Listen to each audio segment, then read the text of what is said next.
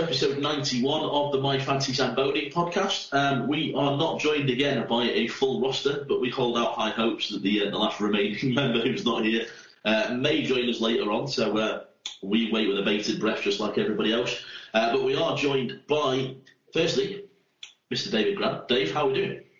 Not bad, uh, Joe. Uh, how are you? I'm not too bad, mate. I'm not too bad. Um, yeah, I'm, I'm happy we got varsity tickets. Thank you very much, sir.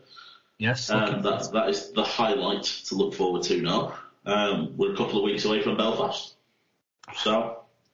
Some good hockey uh, on the horizon. Exactly that. Exactly that. If only um, we were able to play in the Conti Cup final, but we'll come around to that later on. Maybe not a bad thing. Um, Yeah. Not for the Steelers, but for our own health, shall we say. Uh, Health and finance. yes. We are also, of course, joined by, after his week away uh, for a gig that was quite clearly more important than the podcast, we're joined by uh, the toothless wonder that is Mr. Gareth Dutton. Gref, nice to see you back. Oh, It's good to be back. I mean, the gig was postponed four times, so I'm glad I finally got that out of the way. And A it, good was, gig then. it was a good gig, finally. It On that. was wonderful. It, also, I got to listen to y- yourselves and not get cringe-worthy at my own voice because I wasn't on the podcast, so it was great.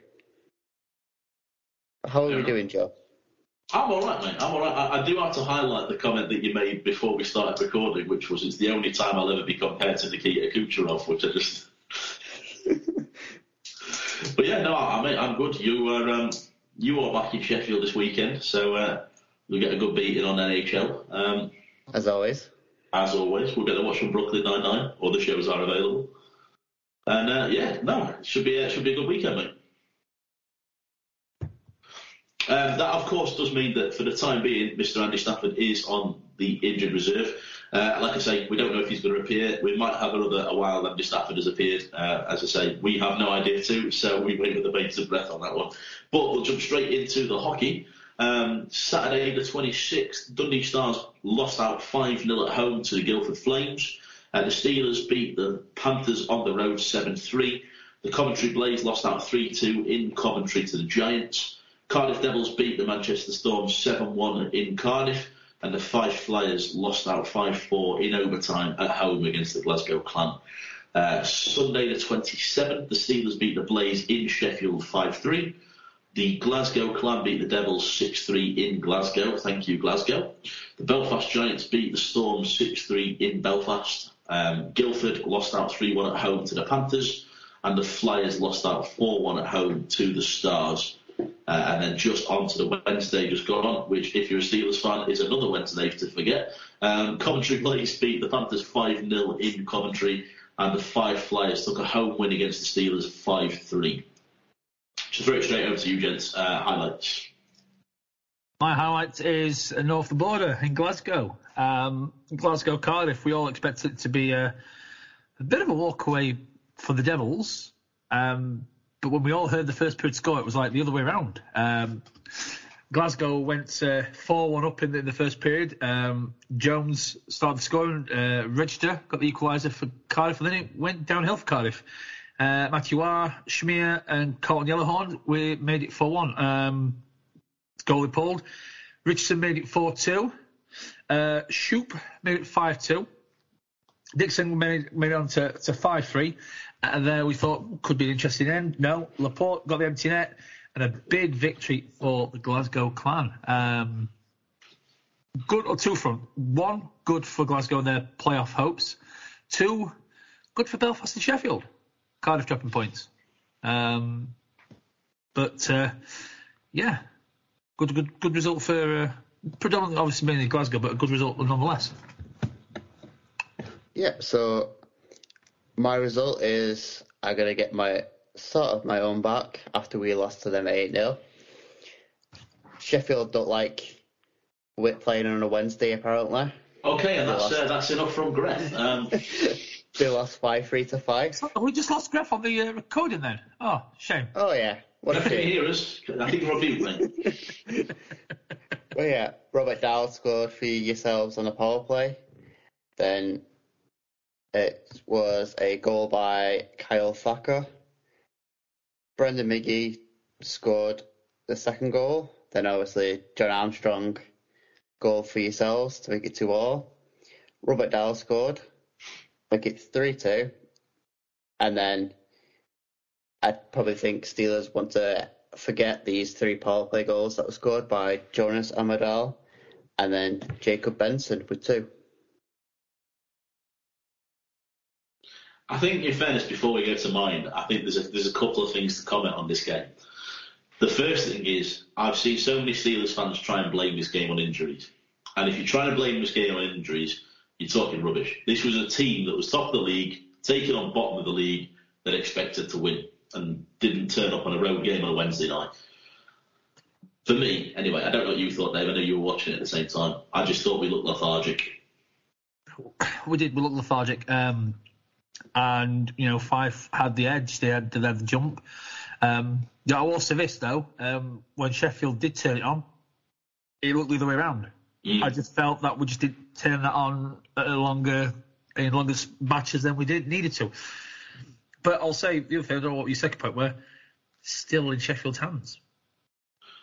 Yeah, I mean, I mean, uh, yeah, that wasn't going to be my second point in fairness, but I, I agree. But it, it makes it a lot more difficult. Oh, yeah. And we came out of the game last weekend or whenever it was. We came out of the game saying, okay, yeah, we've we've lost another league game, but if we lose both games against Belfast in Belfast, we're on even points. And now, obviously, that it's not in that situation. So it's not great. And actually, in fairness, I saw a, tweet from Dave Sims, uh, which it's not often that we agree with him, but actually he tweeted and said, if someone said to you at the start of the season that at the start of March you were going to be two points clear at the top of the table, you'd have taken it. Then actually, yeah, you're not wrong there. And also, 16 games left, and five of them games, nearly, oh, nearly a third of that batch is against Belfast. So either team, it's in their hands, but it's still in Sheffield's hands. So not the best result. They've also got three games against Guildford this weekend, and you've got to think that Guildford should be able to put one performance in there. Come on, the tambourines. Yeah, something like that. Um, no, the other point that I was going to make, I mean, uh, we've said it before about goaltending. I didn't think that the goaltending was, was, was great for Sheffield uh, on- on Wednesday, but what was going on with that goal judge? And it, in fact, it wasn't even one goal judge. It was both goal judges pressed the light for a goal about four or five times when there wasn't any goal. There were a couple of times when he presumed it had gone in, uh, and the fourth goal, I don't. I'm, by the way, I'm not blaming this at all for any goals conceded. I'm more just commenting on how bizarre it was that it kept happening. The fourth goal, a shot on the back post, or the near side post, sorry, misses the net. It hits the outside of the net. The light goes on. If anything, probably the more reasonable of the of the presses on the goal on the goal judge. The puck then comes round the back. Barry Brust is just stood there with an empty net next to him. Not even doesn't get in position, doesn't set himself, doesn't track the puck. Literally not interested. And there's enough of our fans that are trying to blame that on the fact that the goal light went on. If you're a player, particularly a goalie, you play to the whistle. There was no whistle. He saw the light go on. I don't even think, in fairness, I don't even think he saw the light go on. I just think he made a good save in the near side post and presumed that we'd managed to get it clear. And then all of a sudden you saw him dive at the last minute when he realised, oh, it's in front of me. Um, I think the, the goal were just having an audition for catchphrase, uh, a bit of fastest finger first, because they were more than trigger happy with the uh, with the light. So I, I, I, that's the only logical explanation I can have for that one. Um, I swear fastest finger first was Who Wants to Be a Millionaire. well, let's, let's, we're looking at catchphrase now, mate. Could have been Family Feud. Could be Family Feud, yeah. Gerbil.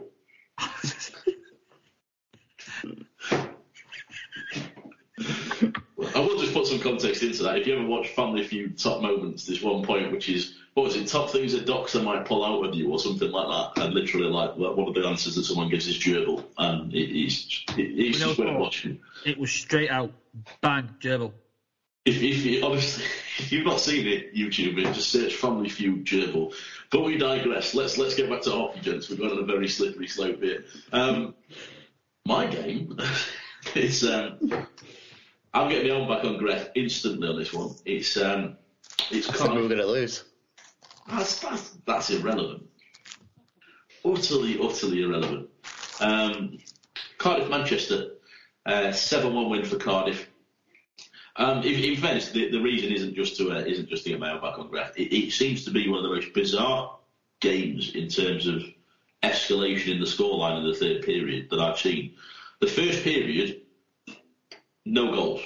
Um, five minute penalty for fighting for Brandon McNally and Ben Wilson, um, and that a couple of penalties. That's it. Second period, um, the Storm actually go up 1 0. Frankie Melton assisted Jared Van Wormer, uh, 5 minutes 22 into the second. Devils equalised 9 minutes 4 seconds into the second through Justin Crandall, assisted Reid and Register. And then he went up with a short-handed goal, 2-1, uh, 34-22 on the clock through Jake Coughler, assisted by Brendan Mickelson, or Brenda Mickelson, if you uh, follow Twitter. Um, end of the second, it's 2-1. You then have a five-goal period. Um, four minutes and three, it's 3-1. Steve Dixon through Brodie Reid and Justin Crandall. Um, Noah Delmas gets a, uh, a zero minute penalty according to the game sheet on the, on the Elite League site, so I'm presuming that's not right. Um, but Cardiff Devils go up then 4 1 uh, 44 40 through Trevor Cox, assisted Coughler and Louis. 5 1 at 45 57 through Brodie Reid, um, assisted Trevor Cox. 6 1 at 50 minutes and 17. Uh, Riley Brandt from McNally and Carruth. Carruth getting an assist. It's always good to see goalies getting an assist. And then 54 44, uh, 7 1, Brodie Reid through Register and Dixon. Just absolutely bizarre turn of events that you've got five goals in a 10 minute span there. Um, I can't remember the last time I've seen that. And in fairness, I think actually, I don't know, Gref, did you watch this game? Absolutely. I did not. Fair enough. I was going to say, in fairness, my presumption on that is that the, the, the scoreline doesn't really affect, reflect the game that Manchester had. Because end of the second period, 2-1 down against the Devils in Cardiff is not by any means a bad result. Um, and it's almost like a reflection of the Storm at the start of the year, which was you could compete for two periods and the third period collapsed. So it's a bit interesting to see that it's kind of reverted back to that. But um, it sounds like a decent game, and in fairness, for two periods of it, I'm sure it was a decent game if you're a Manchester fan. Um, shots on goal pretty even, 35-31. Um, yeah, just sounds like a decent game. Five, uh, well, two fights, well, one fight, sorry, two players fighting penalties. One fight, five goal, third period. Yeah, sounds like a decent game. Uh, anybody for any more for any more in terms of uh, highlights? Are we good to move on? Dave put his finger up. Then I'm not sure if that's because he wants to say something. No, I do. Um, Dowd's goal in Nottingham took him a, to third in the list all time for Steelers, but the uh, record goal scorer in the elite era for the Sheffield Steelers. So congratulations to uh, Robert Dowd. Yeah, hundred percent. This has been a long time coming.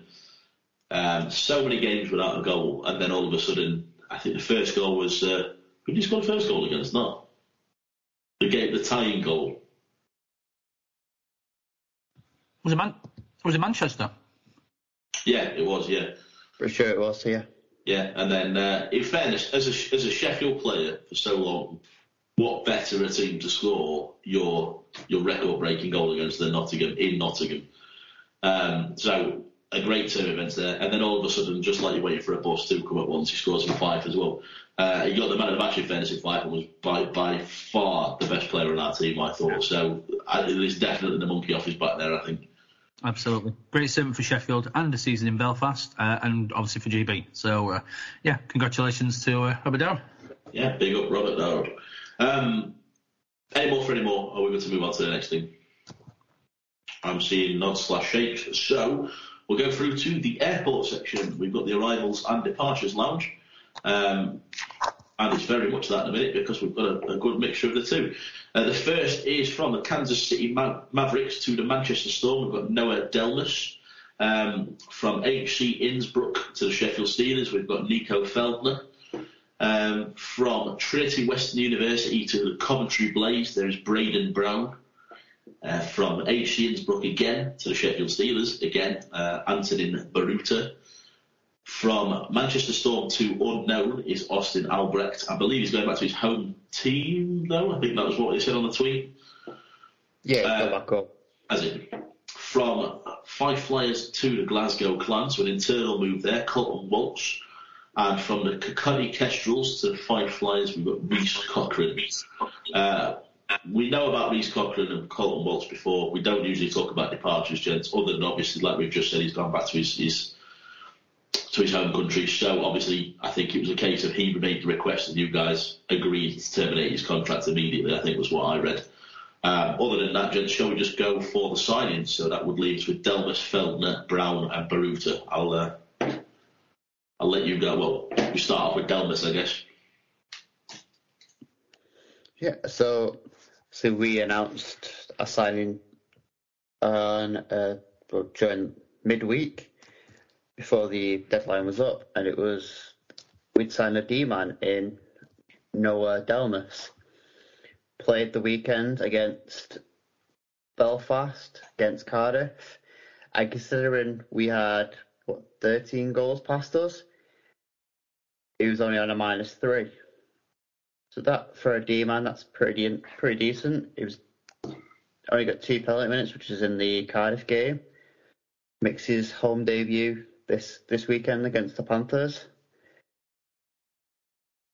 From his stat wise, you're looking at it, you're thinking, all right, that's not too bad at all. I mean, if before he came to the Storm, he was playing for Kansas City Mavericks in the East Coast League and he finished there after 32 games with a, a plus two as a D man. That's pretty damn decent. I mean, two goals, seven assists, only 17 penalty minutes. Looks like someone that's going to be sturdy at the back for us, which is some of the games that we've played over the past couple of weeks. It's going to be a definitely welcomed. Before playing for Kansas, he was in the NCAA with Niagara University. One season, 2018-19, 40 points in 41 games. Definitely can't argue with that. And his last season, he was the captain for the team. I look forward to watching him play this weekend for us, see how he turns out in on a smaller rink. And he'll definitely have been told of what our rink's like before he even came, after he played with the likes of Ginnup last season over in in the East Coast League. Sean Bonner as well. There's also many other players that are in our league at the moment. That you've had well former player Dylan Malmquist played for Panthers. You got obviously Jared Van Wormer, plays for us now. So he's going to be, from what my understanding is, going to be a welcome introduction for us.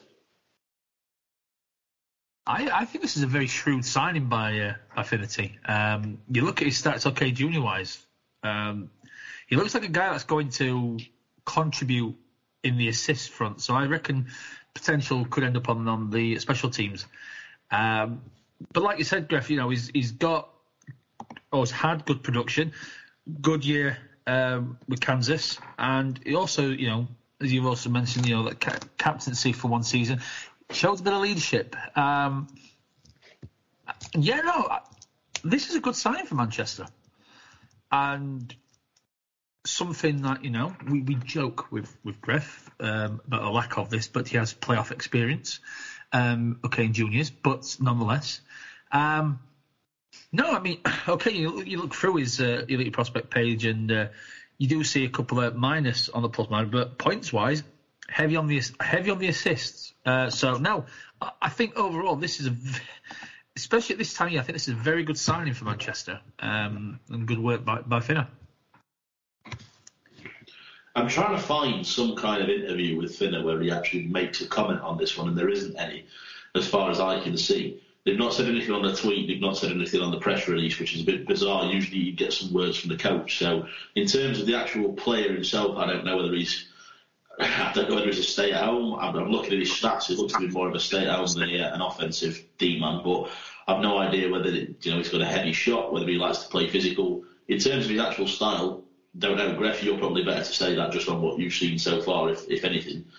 Um, six foot, 194 pounds. He's not the biggest guy, but in fairness, his stats speak for themselves. Like you said, Gref, this year plus two in 32 games in the ECHL. That's good going, particularly for a D man. So I think a lot, of, like you say, stability brought to the back end, and I think that's what you guys have needed is is some some stability on that back end. He's 25 years old, so if he settles in well, that might be a decent signing for you guys to keep for for next year, for the next couple of years. But also, and I've said this about quite a lot of recent signings, the age of him means that he's going to want to put a decent performance in here so that he looks better for next year. We don't necessarily want to be looking at the, all these players leaving the league, but if that's some kind of motivation for them to put in the best performance that they can, it can't be a bad thing in the short term. So a good signing for Manchester, I think, and I think definitely a statement of intent that they're pushing for uh, for a playoff spot. Um, anything else on Noah Delmas, gents? So the next one I have got is Nico Feldner from HC Innsbruck to the Steelers. A player from the uh, the Salzburg Academy, um, a lot of experience um, in juniors because he's you know young uh, young guy, twenty three. Um, his stats on the whole, when you go to the Alps Hockey League and EBL upwards, they aren't overall that they're not, they're not mind blowing. However, this year he's finished well for Innsbruck standout year. Um, he's he's uh, at that level his highest point production. Uh, he got um, 24 points in the Alps Hockey League um, two years ago, but this is this season's been a bit of a standout year uh, for him. So again, another young player, and I had a bit of excitement of you know younger, you know hungry type player. Um, I wanted to to finish off a season where he really has stood out well. And bear in mind, he's had two stints for the national side under 20s level. If he can finish off this season well, him personally, will give him a great chance uh, to represent Austria at the world champs at the level that they're at. And we'll mention that later on as to where that will be. Um, for Sheffield, it's uh, good, uh, shrewd business by Aaron Fox. He relied on some old contacts. He used to play for Innsbruck uh, a few years ago, but he knows the uh, the management team there well with his time in in Zagreb.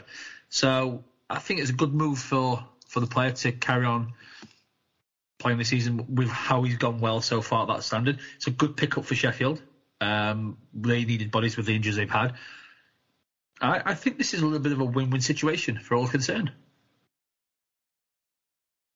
Also, he's had, as what we all love, Champions Hockey League experience. Two games and a point. This season, yeah, obviously, as you mentioned, it looks like he's had a pretty much like a you could say a breakout year for himself. 44 games, he's finished on a plus one, 24 points. As a, a youngster, you could say in that league, or 23 definitely, is most likely going to, for you guys, he's going to be one of those energetic guys. He's going to have a lot of, a lot of speed. Um, at the size of like the ice pads with yourselves, Panthers, Belfast, he's, you're going to be hoping he's just going to run rings around the defence.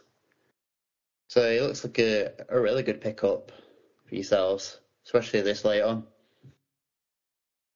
Yeah, another one where the, the age really stands out to me here. Um, 23 years old. You know, again, wants to make an impression, wants to push himself, wants to make sure that next year or in the next five years that he can push himself to the next, um, or the best league that he can. Um, yeah, some great, some some great stats. In fairness, 44 games this year at Innsbruck, 24 points. Well, he's got a good pedigree coming in. Um, he is on loan, just like the other signing for the Steelers, um, and I believe that'll just be a case of he plays the rest of the season with us, and then goes back to Innsbruck at the end of the year. But I think Salzburg actually tweeted and said that uh, hopefully they'll be seeing him celebrate with us this year. Um, so let's see what this one's like. But definitely a good signing. A couple of big injuries for the Steelers. They've lost Vallerand currently. Uh, they've lost Dane. So these are some big signings to uh, to make some replacements. Um, anything else on Feldner?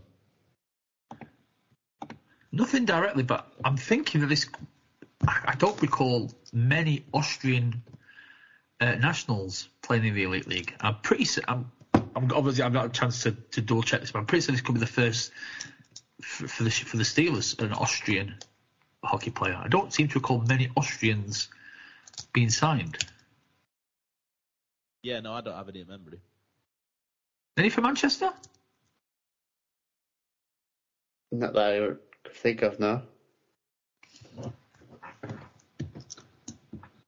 So yeah, Um, I said I always read the uh, the interviews and the, the you know the press releases when players are signed. So I'll quickly read that. Nico's a big-bodied forward who had a breakout year in Austria this year. At 23 years old, he played big minutes and also contributed on their power play. He finished the year with 24 points in 44 games. He's looking forward to extending his season and coming in to help us achieve our goals. He can play centre or wing and should give us some added size. Uh, Fox concluded, I wanted to thank my close friend in Innsbruck sport manager Max Steinacher and their GM Gunter Hansic helping out here with this deal. So, interesting one. Fox has used a couple of his contacts, which is always good to see. Um, and I think he's, he's, he smashed this one out of the park, to be fair. I think a good size as a forward. Who's going to hopefully bring us some, some goals and somebody who wants to make a good impression. That's a win-win as far as I can see, boys. Anything else on Feldner? No, so we'll go on to the next one. Uh, Trinity Western University to the Coventry Blaze, Braden Brown.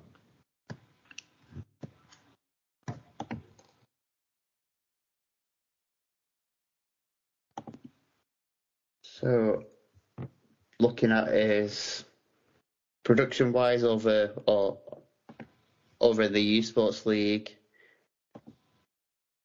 doesn't really shout out as one of the players that's going to be in there to get the points in. Uh, the past two seasons, or we will count 2021 because that was a that was a COVID year. Last season, well, during this season, to be fair, with Trinity Western University, 20 games played, only nine points, 12 penalty minutes. I think maybe Danny Stewart will want a bit more production wise, but then again, could be a, a diamond in the rough, as you could say. When we look at stats wise, some players don't look as great, but then they come and play in our league and they just light it up. So I'm sure they'll hope he does the exact same there. Played in the WHL for Edmonton Oil Kings and Calgary Hitmen. Calgary Hitmen who have a normally have a pretty damn decent jersey and a good logo as well. played two games there, played 61 games, 2014-15 for Oil Kings. Is from what we can see on obviously on Elite Prospects, plus minus seems to be one season it was always uh, plus minus or, or zero, and then they've always been in the negative. So it's more of a for us. I think it's more of like a wait and see kind of player. But when he plays against either Storm or against Sheffield, yeah. Um, it, I'm not sure where you put him in this. I think I'm, I'm kind of leaning towards what you said there, Gref, as a, a diamond in the rough, because again, stats that don't that don't scream at you, he's gonna you know do some significant damage. But then we've seen many players with similar stats that does that. Um, players from good teams in the uh, WHL, so he's, he's understandable pedigree. Um, yeah. In, in, in, if you just looked at it, it looks a strange signing. However, Coventry is struggling with, with injuries, so it's another body for them. Um, and you know, if he finds that scoring touch, because he's you know pretty much got goals every season when he's played, he could do some something decent for the Blaze. I mean, you know, another player from the U Sports League. So one that again, or for me anyway, doesn't stand out. But I'm leaning towards towards Griff in terms of the context of you know potential diamond in the rough. It's always difficult to read stats from players when they don't. Well, I mean, at least plus minus. I mean, 90% of the time that he's played, they've not don't appear to have recorded a plus minus. If you say plus minus of zero, that's across two games in the WHL. So it's difficult to say in terms of his defensive side of the game. Um, offensive wise, not huge in goals, but like we say, boys, at the end of the day, you, I think you guys have knocked it on the head. It, it's it's a diamond in the rough signing potentially.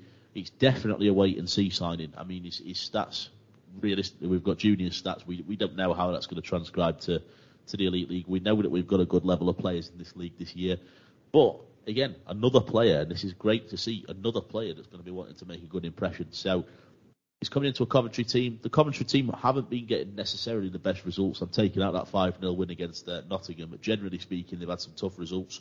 So they've got a good goalie at the back, and now they need to build some structure into the team in front. And I think this is the way, their way of trying to do that. Um, Danny Stewart commented, Braden is young and hungry and provides us with depth going down the stretch. He's a two-way forward with a good release that could eat up some minutes for us. It was important for us to bring in a body for the stretch as it's a very, very busy finish. So it looks to me like they've just, know that interview doesn't necessarily um, translate too well to me because that sounds more like they've gone, we need a guy, let's sign a guy. Okay, this guy will do. Um, where actually I don't think that's necessarily what he's trying to say. I think it's a case that this guy's going to be, you know, he's going to have the good stamina to stay on the rink when they need him to. So he's, he's going to take some pressure off the players if they do end up with any more injuries. Um, you know, he's got a good quick release, so he should have a decent shot on them. Coventry have often like the, the, the kind of player that breaks in and has that quick release shot. So hopefully for them, he'll fit in quite well into that roster. Uh, but again, yeah, I think you guys have knocked it on the head perfectly. It's a wait and see signing. It's a possible diamond in the rough. Is it one that at the end of the season we're going to be talking about? Maybe it is, maybe it isn't, and that that's honestly as as as, as washy as that sounds. It's all we can say at this point. But uh, obviously, his first game against the Panthers, uh, five uh, 0 win, uh, no points at all for him. So we'll see how he settles into that squad. One question for you, Joe. Yep. Did Danny say it without any passion? Uh, I, I couldn't possibly say, mate. As we know, Danny Stewart's a very passionate coach. Alluding there slightly to the controversy that's going to be coming up later on. Um, but we'll come back to that later on. Any anything else on uh, on Brown? No. So we'll move on to the last one for us to discuss, I believe, unless I've missed one out. That's last one. So, so we'll move on to Antonin Boruta, who's gone again from HC Innsbruck to the Steelers on loan we, we we've said that um, the first player to go from Innsbruck to Sheffield was a, a good pickup. I would argue this is probably a better pickup uh, to finish the season off. Um, a guy with significant experience, uh, both in good leagues, but also you know junior international level, um, and very good seasons for him on a team that by the looks of it, didn't make the, uh, the postseason. Obviously, that's why they're available to us. Uh, a D man with a plus 18 this season. Um, and you look at his where he's played. Um, I think in the last few seasons, he's only had two seasons where he's been in the minus, and most of them years have been in the EBL, the what they now call the Ice Hockey League, uh, the Austrian League. He's been in the plus range. So lots of playoff experience, very good number of years in the in the in the plus section, the plus minus.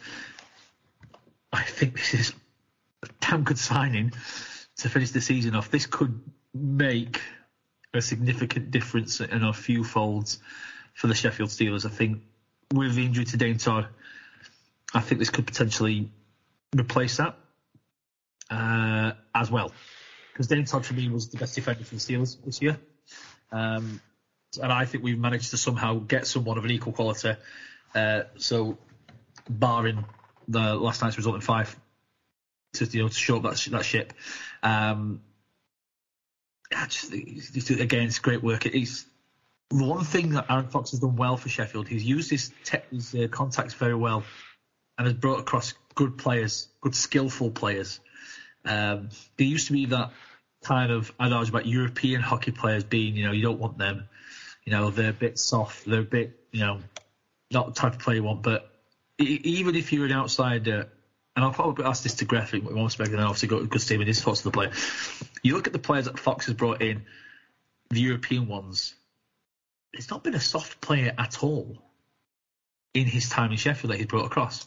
They've all been solid hockey players, skillful hockey players, not not afraid to uh, not afraid to stand up for themselves.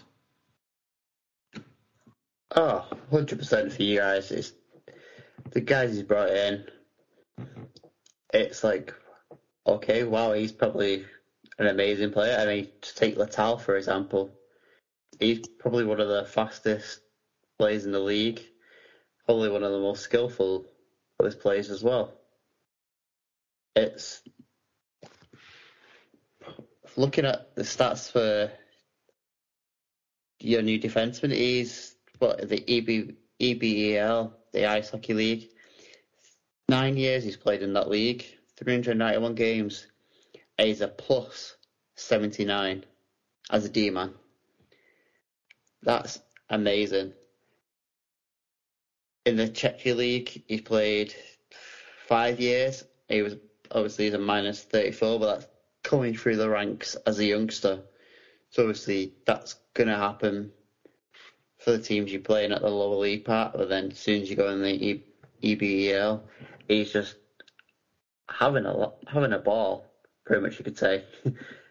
he's putting up goals wise, he's not putting up massive numbers, but then the assists are always in double figures. There's only a few times where he's actually not hit the double figure mark. He's got a fair amount of playoff experience. That's gonna help you guys in the the long run coming up. Is for me, this is probably one of the on the deadline day. It's probably one of the best players signed on the deadline day.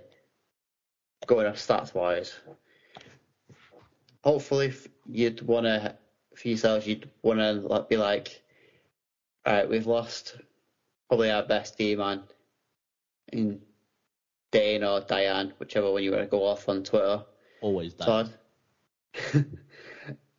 you probably lost your best D man there. But then you've been able to go, okay, we've brought in a lone player who's got the caliber just of it.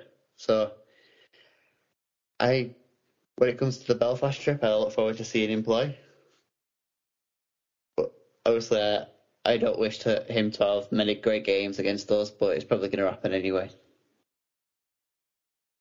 Fair point. Yeah, fair point. Well, we hope so anyway. Um, I'd love to carry on talking about this guy, but uh, and we will do that shortly. However, uh, we said that Andy was hopefully going to join us, and we hope you've got your rabbit holes ready because uh, Mr. Andy Stafford joins us now. Uh, Andy, how are we doing, mate? First of all, other holes are indeed available, uh, and uh, I'm not too bad, thank you. How's everyone doing? Yeah, I'm all right, mate. Good, good.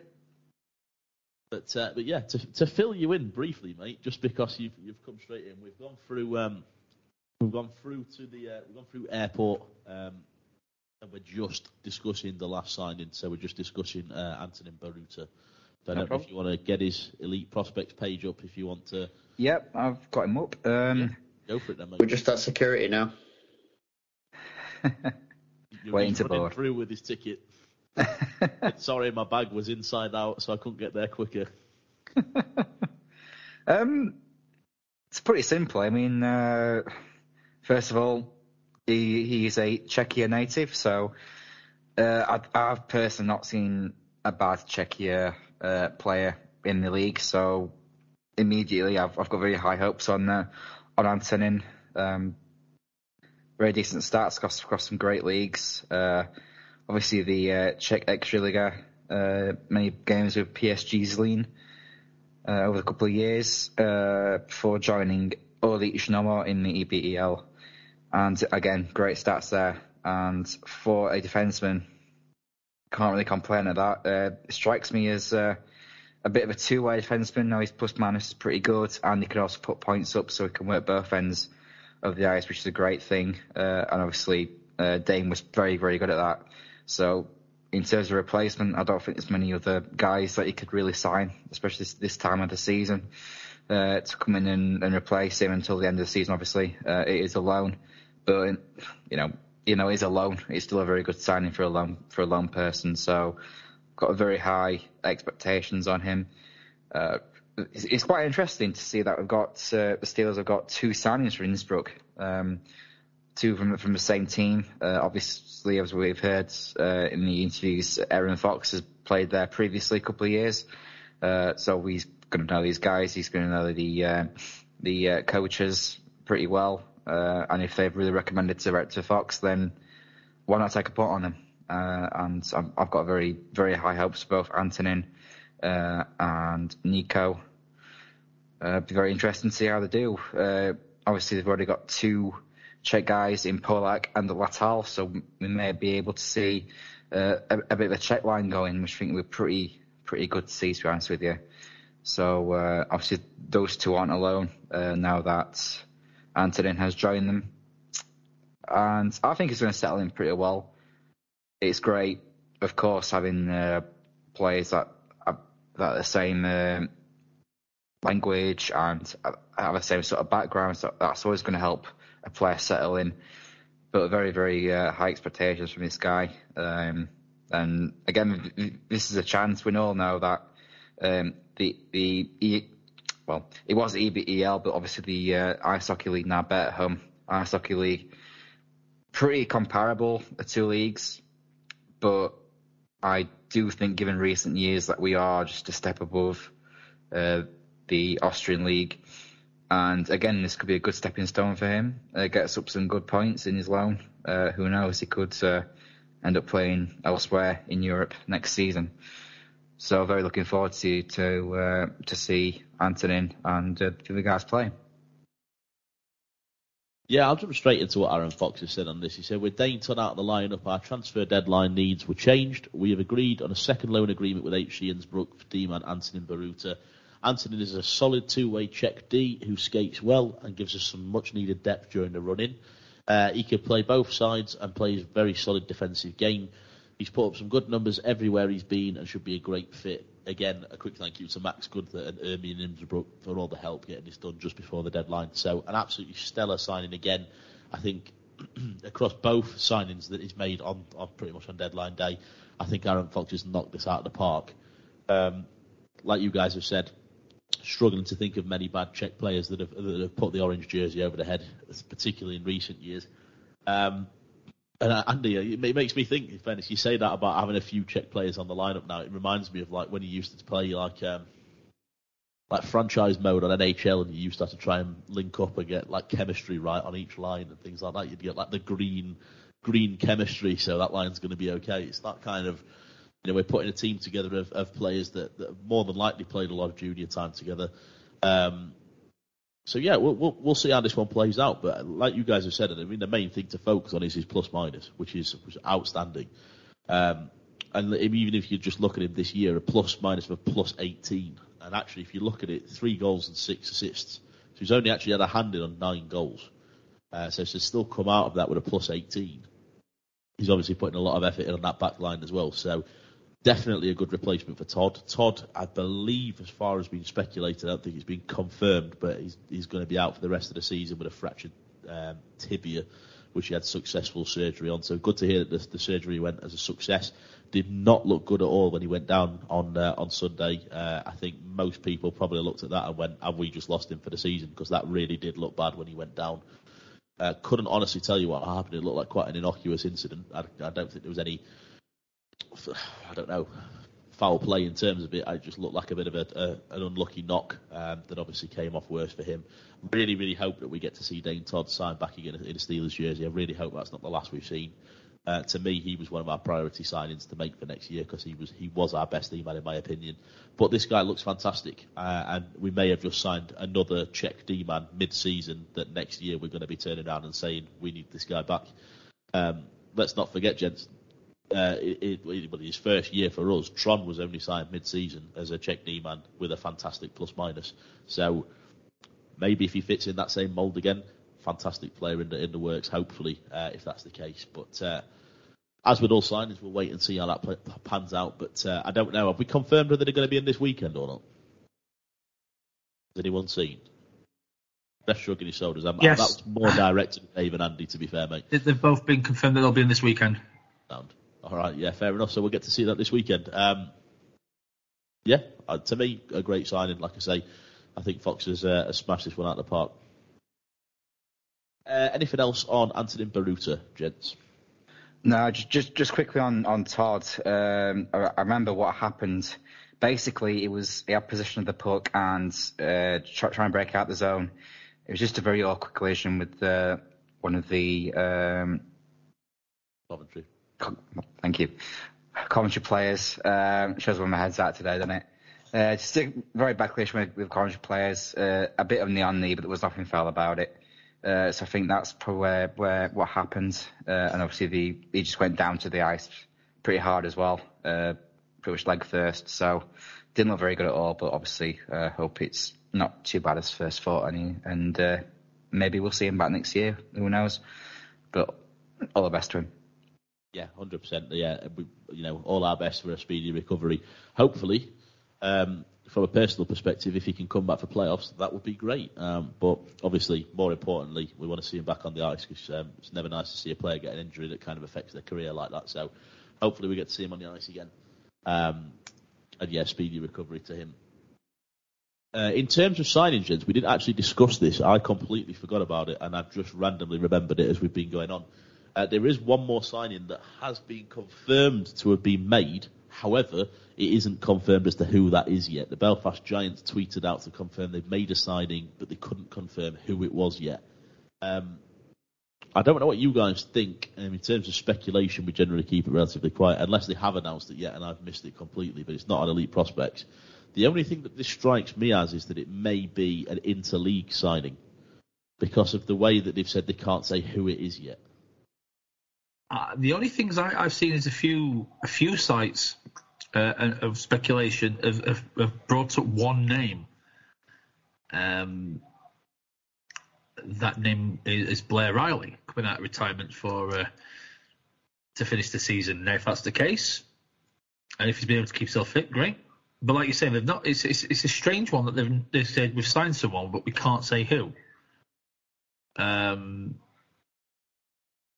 but if it is, if if the speculation on multiple sites, not just one or two, multiple is correct, and if he can, uh, we all know what Blair Riley can do, uh, who knows? But I think Belfast were looking to to bolster their squad because I think they've had a couple of injuries as well, so it helps them for their title running.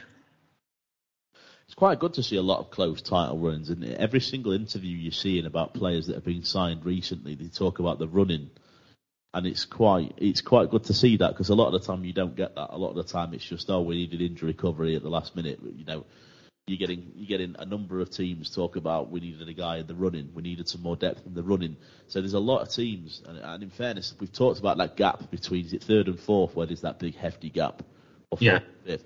But either way, it, it's still close down at the bottom of the league, and that fight for the bottom, you know, that fight to stay above the playoff line is still very, very much a thing. It's still very, very much ongoing.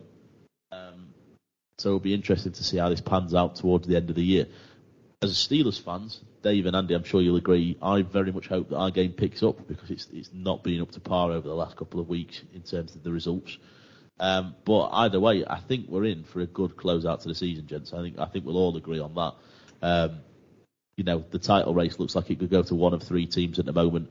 There's a lot of teams still fighting to stay above that playoff line. So that's what you want to see in a good season. As much as it's nice to win the league and run away with it and not have to worry, that's what you want out of a season. And I think we've got the good foundations for that this year. the last few years, the more exciting race has been that that playoff race, is who makes the playoffs. Um, I don't think. That, I mean, you could kind of argue that COVID has actually helped make the title race even more exciting. And I can't think of a season in as long as I've watched hockey in the UK as as good a run up for two teams. Cardiff do have a, a sniff at this. We can't rule them out completely, but we'll park them for a second. But two teams with as many games against each other in the running that you've, you've got a couple of races that's just going to be if you're not excited or you don't get you know this this gets a sports fan they get the juices it. These are the ones that you want to watch. You want to be you know as a fan you want to be involved in. Um, steady on, Joe. Uh, you know, if you're involved, they won't be uh, good for the nerves. But either way, there'll be a couple of exciting what runnings. beers for?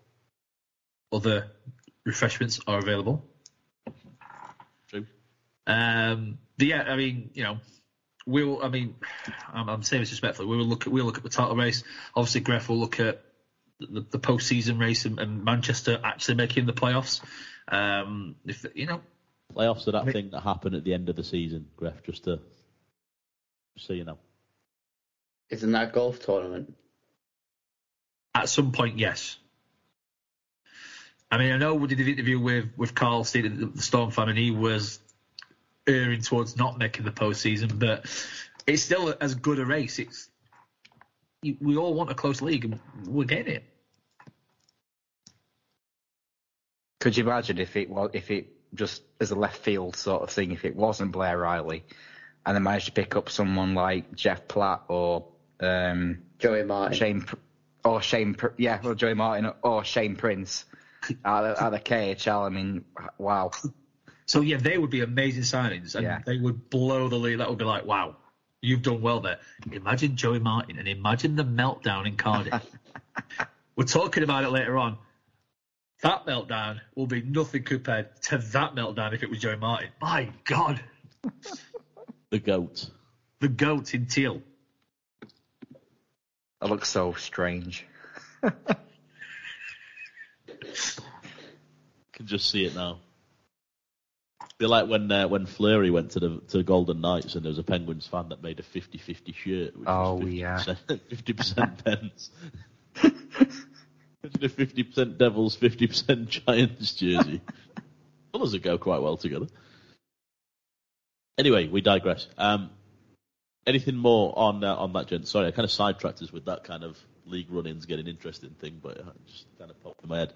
Um, the next thing we've got is DOPS. And by DOPS, we mean if you're a fan of the Ottawa Senators, uh, we are um, a few players uh, trash talking their own team in an Uber away from the Coventry Blaze becoming the next team like the Ottawa Senators. So um, there's been a series of events uh, involving the Coventry Blaze.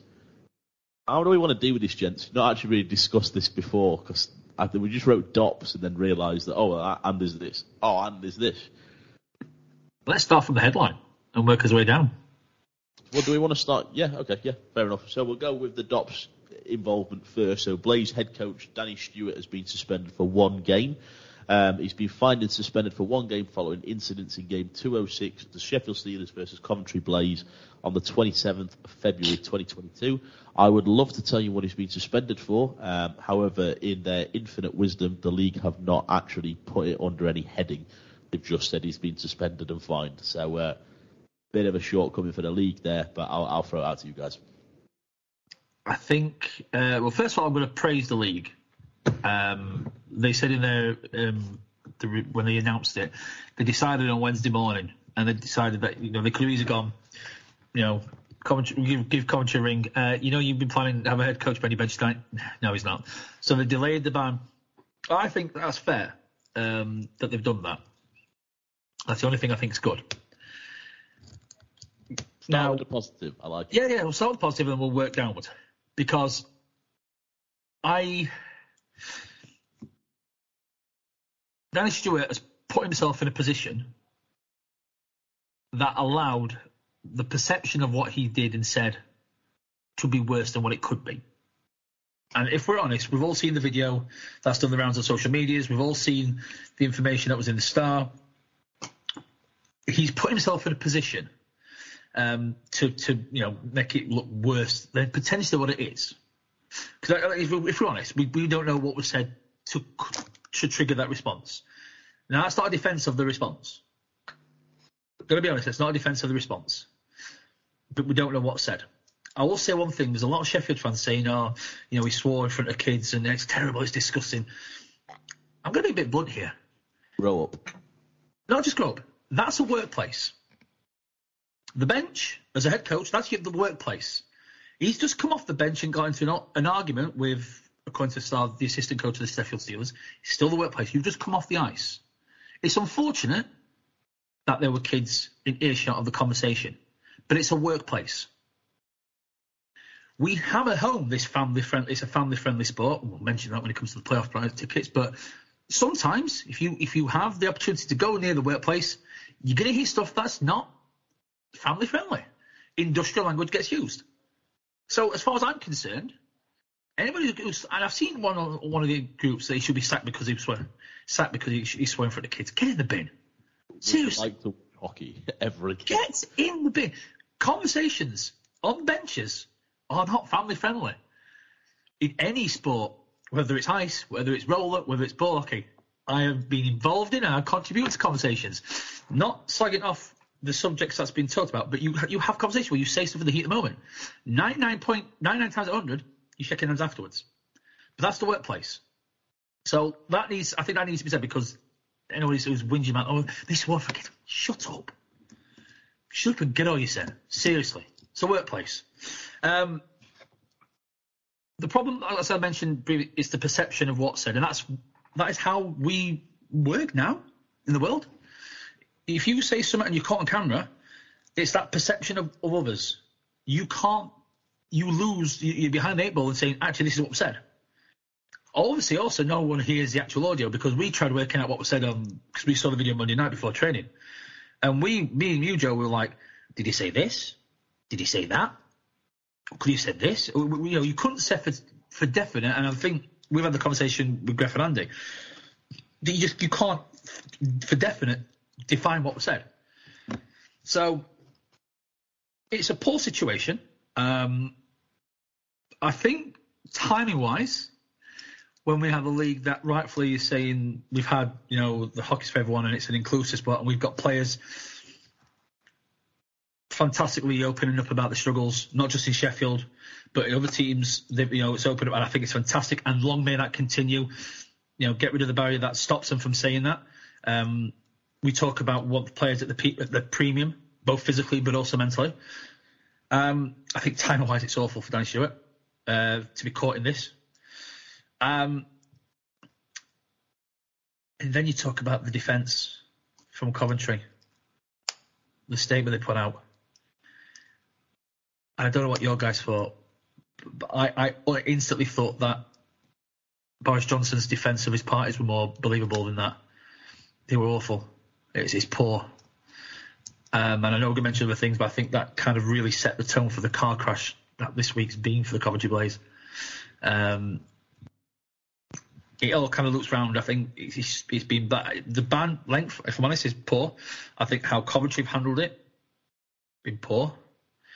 I think the expectation from some fans saying, "No, it's, he swore," other kids say, about poor. Let's remember workplace. Things happen.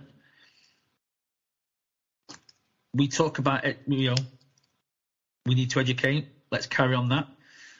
For me, my final point: take Danny Stewart out of that equation, and it's David Sims. And I'm not saying it because to target David Sims, but a lot of people pass comment about David Sims, rightfully, wrongfully. And you know everybody here and everybody listens. If it was Dave Sims who did that, condemnation across the board. What's the difference? There'd be one person that'd definitely be tweeting that out. Same person that tweets out every single time. He would always tweet out when that first, the first time it happened with the two people in Kiss Cam. We won't give his name any limelight though. That you mentioned is a workplace. If people are saying, "Oh, he should be sacked for that," it's not just like ice, roller, ball. You also got football. Are they really going to take the kids to like a, a Premiership game or a Championship game or a, a League One game where it goes where they're sat near the stands and they hear footballers swearing, using dropping the C bomb or an F bomb or other expletive words. Expletives are available. Exactly. it's, it's a workplace. It's going to happen in the heat of the moment. They can't say, they have never used any language such as that in any type, any environment at all. Because if they do, they're lying out their backside. And I'll go with that one. You mentioned that it's. We don't think it. Yeah, I. Where I spoke to you guys, well, when we first saw the video, my first thought, I said he said this. And are going, we don't know, maybe you said this. There's the problem right there. It leaves it, he's put himself in the position for people to start going, has he actually said that? Because when you lip read, one or two things it kind of look, it looks like. Doesn't look good on him. And then this one game ban kind of doesn't look really good in the league, considering we obviously we've had our hockey's for everyone. And with all the things the people are going through in the world right now, with obviously mental health and two of the big, or kind of like the big stories coming out from yourselves, with two of your players coming out speaking forward about it. But that doesn't look good at at all. And then obviously you had the well before even the video got came out, you had the Coventry players tweeting, and it was like, "Whoa, that's probably not the right thing to tweet over at this moment." It's just we get, yeah, some people don't like the star for what they put, what they post. It's not everyone's cup of tea. Oh well, that's your opinion. You can have it if you want it. If you don't, go somewhere else. But then obviously, then the video came out and they tweeted for what they thought was like kind of like a, a sorry not sorry. You could kind of say it was a poor thing, an apology or trying to say it's passion. It was like, come on, really? It's not really the best you've got as someone that's like a what someone that's in the high school come up with this as an apology. It's like, come on, really? And it's just led on and on. And it's just like it, people, if say it's Steelers that have done this on Twitter, the outrage from everyone will probably be 10 times higher because obviously she sells. This one is worse than probably some of the stuff you've posted this season. It's horrendous. Yeah, I've I've got to agree with uh, the whole tunnel situation. I I wasn't you know too bothered about that compared to what what uh, the camera picked up on the bench. It's like you've all said, it's, it's difficult to establish exactly what he said in words wise. Um, I'm not too bad a lip reader, and especially when you got a, a Canadian accent um, and seeing those words being spoken, you know, you, you do get a gist of, you know, um, the sort of dialect from that because of the pauses the between words and how the letters are pronounced. Um, and well, I'm not going to say it's 100% this word because obviously I'm I'm, I'm not going to uh, say it's 100% that without knowing for sure. But I'm I'm 80%, 90% sure it was a particular word. Uh, and you know, if that was the case, then yeah, just just there is a line. There is a line, and again, I, I think what was said on the bench was just well, had crossed that. To be honest with you, um, obviously mental health, especially, is, is, a massive, massive topic in the world right now. It's it's not given you know the amount of seriousness that is needed, and we all know uh, about Hodgman's struggles. Um, the, the Steelers players have been pretty upfront with their struggles uh, in the Star Star newspapers, and you know it's it's great to see that, that they're open to talk about that, but you know, obviously, once that's out in the open, then I guess in the heat of the moment, people are gonna sort of use that as a bit of a an offensive tactic. But again, that's still a bit of a line crossed in, in my eyes, anyway. Uh, we've all struggled with mental health before, and in that in that situation, it's a horrible, horrible place to be in. So I think more consideration should have been used uh, with those kind of words. I wouldn't have had a problem if it if it had said something completely different to what he saw on the bench, but those two things in particular, uh, that second word obviously is a bit of a grey area right now, but from what it came across as, mental health and that word's a, a very, very big line crossed in my opinion, and I believe that's the main reason why he's been given this ban. Although, in my eyes, not not enough to be honest with you. If players are getting two games for a check to the head, which again is not enough, but yet for this sort of thing that gets picked up and shared around the world, it looks even worse. And for it to be a one game is ridiculous. And then followed up by that whole press release from Coventry. An absolute disaster.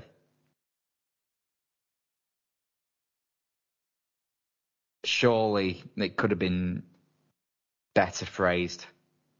It really was like a Boris thing. That whole article, like saying, "Oh, I'm, I'm sorry, but actually, in real aspects, I'm not sorry at all." It was kind of, it was kind of like that. So, just ridiculous, to be honest with you.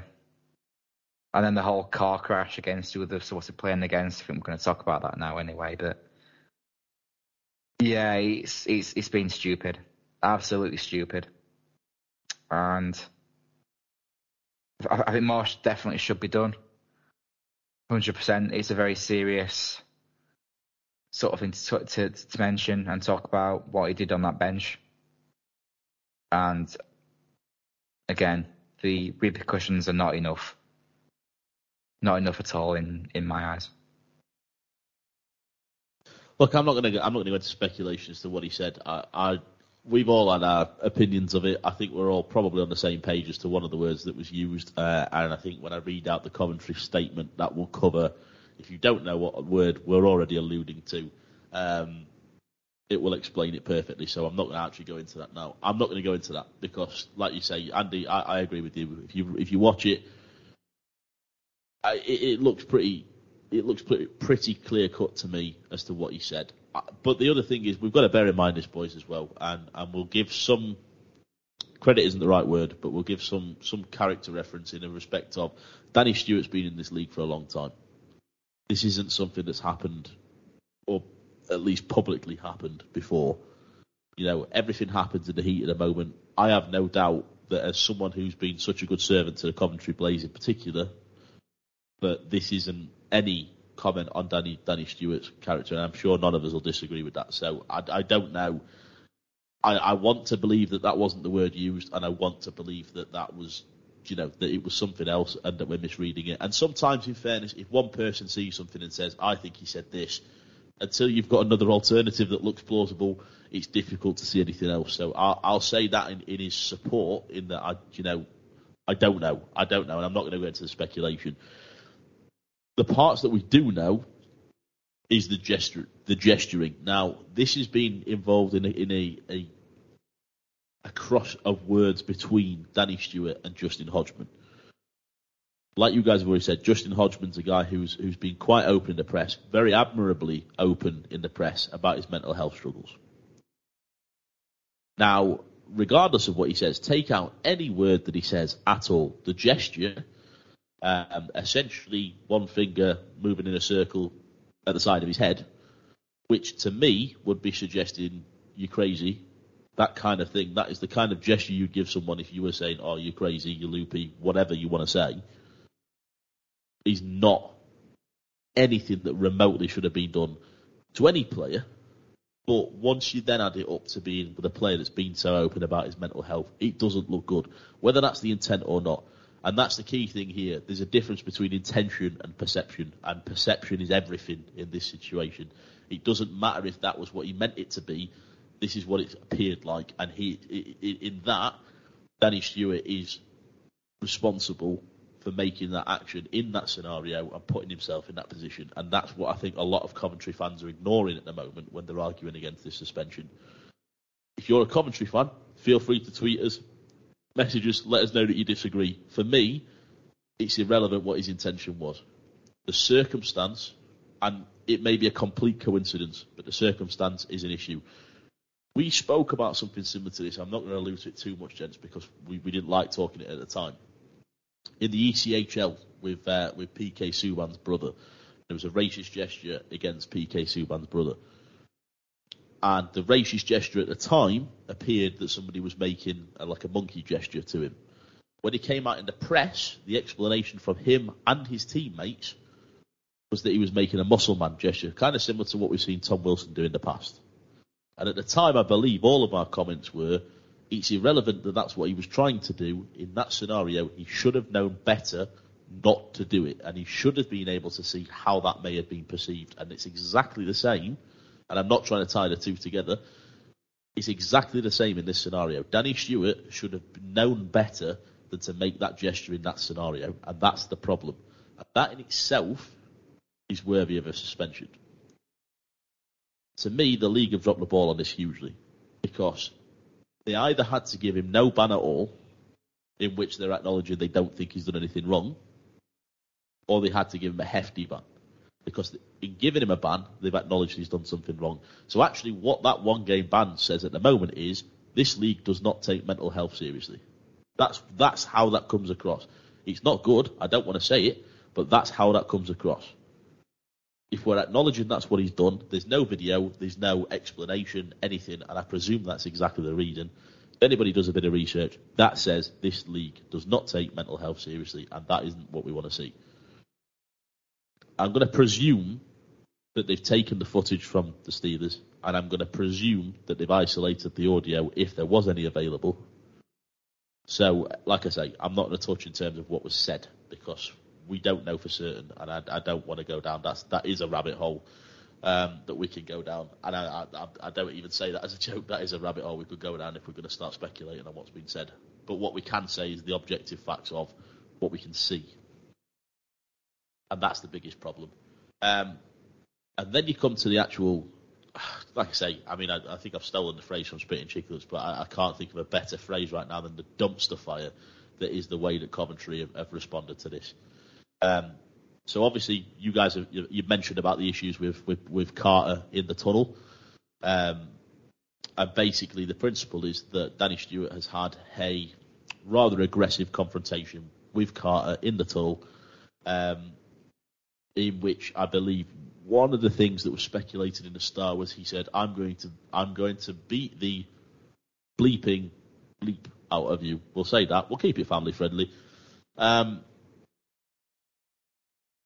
not good, not a good view, and I, I am in, I'm in agreement with you guys in terms of the language. I don't care if if you complain about the language, grow up and, and get some serious reality check and get some serious expectation about what you think in a pro sporting event. Um, because I can guarantee you, if you were watching that game and a similar thing happened in one of our games, the language would have been a lot worse.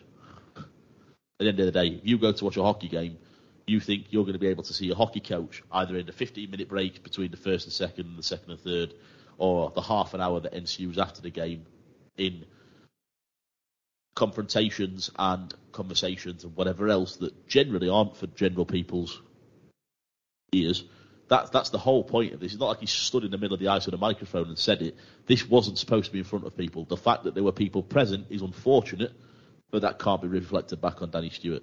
And the fact that he's swearing, I'm sorry, it's a fact of life. And in that scenario in particular, can anybody imagine this if there was no swearing?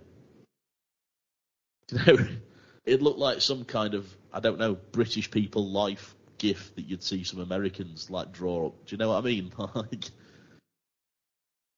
I just I, I don't know. It, it isn't. It, it never work, and that's the whole point. It's you know, the the point. The problem for me is the confrontation, and the problem for me actually is the threat. Um, you've seen before that, that confrontations off the ice in hockey then escalate into a criminal offence. It's happened once in the NHL, I think, where a few players from the team actually ended up fighting off the ice. Um, if you boil it down, if you boil it down to it to its actual fact, Danny Stewart saying, I'm going to beat the blank blank out of you, is technically assault. And it's not on the ice. So if, if Carter wanted to take that further and there was footage of it, he'd be well within his right to do that. So to me, maybe worthy of a fine just for the scenario. Realistically, it's still in a sporting event. Realistically, it's happened. I don't think it's any particular downside on the league. I don't think it's any particular downside on Danny Stewart. It just it is what it is. The Blaze's response to this was to tweet, "Shock horror! Danny Stewart is a passionate hockey coach who deeply cares about his club and players, and that's why we wouldn't change him for the world." That did not age well, and also had to be screenshotted because they swiftly deleted it once further events came to light. So, you turn on that one. Uh, not well played, but you know, okay, Coventry, we move on. Uh, actually, no, we don't because then this video appears. Andy, like you've said, you can have a look through it. You can see what you think in terms of what he says. I'll read through certain bits of the club statement, but pretty much the Blaze statement was to, to cover the the mental health aspect of it.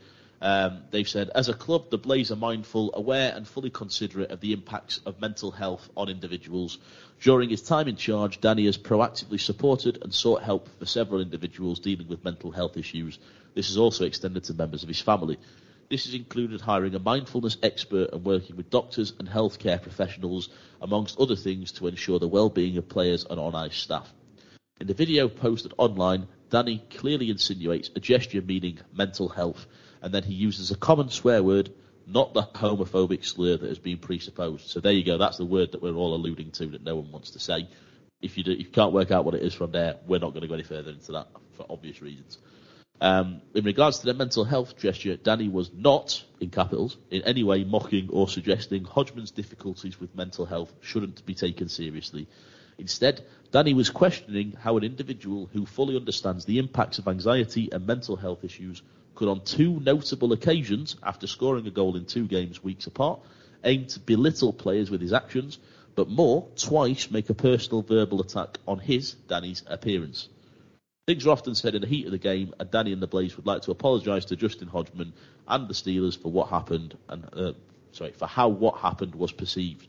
But as outlined above, the meaning was not as has been pre-assumed. I'm not going into the rest because the rest of it's about the tunnel and swearing. I don't care about that.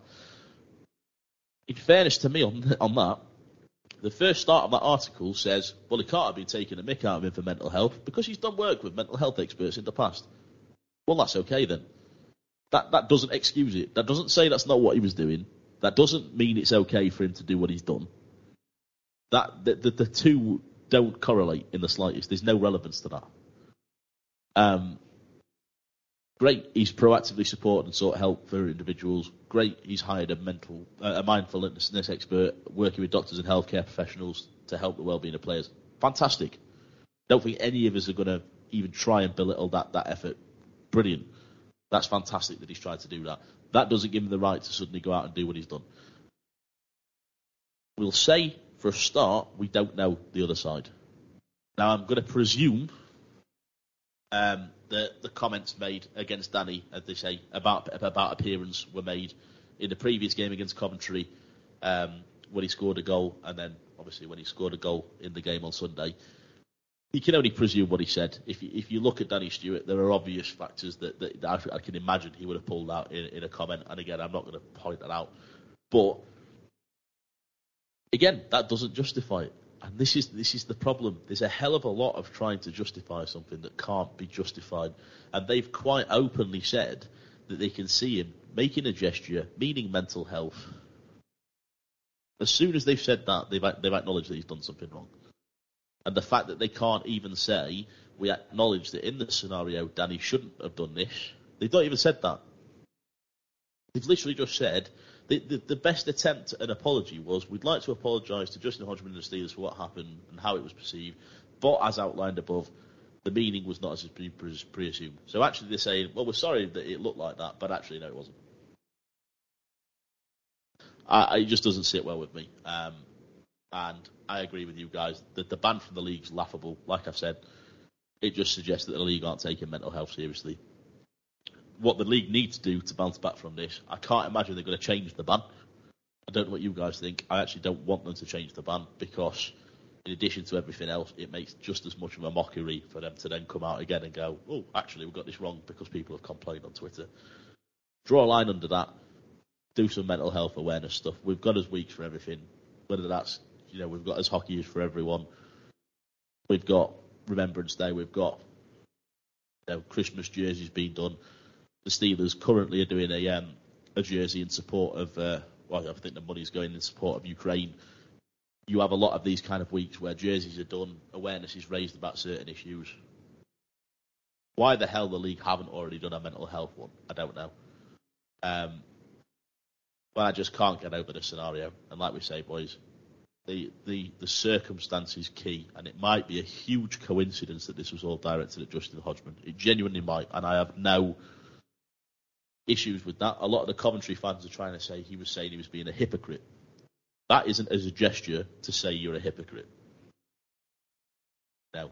So I, I don't know. I just think serious, serious issues here, and if you're trying to justify it, just try and take a step back and just look at the fact that regardless of what he meant, and like I say, I'm not about to try and character assassinate Danny Stewart. He's been in this league for a long time. There's never been an issue like this before. I have no doubt that that wasn't the intention. You've got to see the inappropriateness of it. To them that are saying you were calling him hypocrite, why didn't? And again, this is all this is an assumption based response of that because I saw them, them as well, Joe. Why didn't Danny Stewart say you're an bleeping hypocrite? Yeah. Which is the type of sentence that or type of line that is used. Change hypocrite, but you're in a beat beat whatever it's, it's scenario. Yeah. Used, and used many times on benches by by coaches in the heat of the battle. So I'm struggling to to see buy that one from as a defence from the Coventry fans. I'm sorry. But yeah, it, you know what you're saying there is spot on. The inappropriateness of how it all pans out is crucial to the understanding of this. It's not about being soft anything. It's just the whole. We all we all say this. We're all good for that. We all Coventry will do the bells. Let, us talk a day. See the bigger picture. See what it actually looks like. See what it shows. See you know.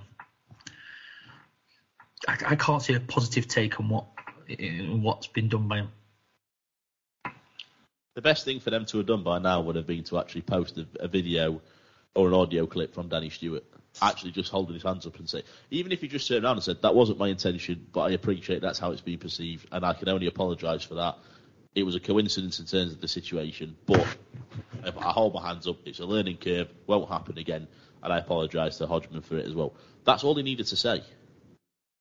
But it's the fact that there's this, this for want of a better word, half-arsed statement from Coventry, which uh, part of me wants to say fair play to Coventry for, for sticking up for their off-ice staff, but at the same time, I'm kind of like, you've just got to realise there that he's dropped the ball, and actually, an apology from him directly would have put a lot of this to bed.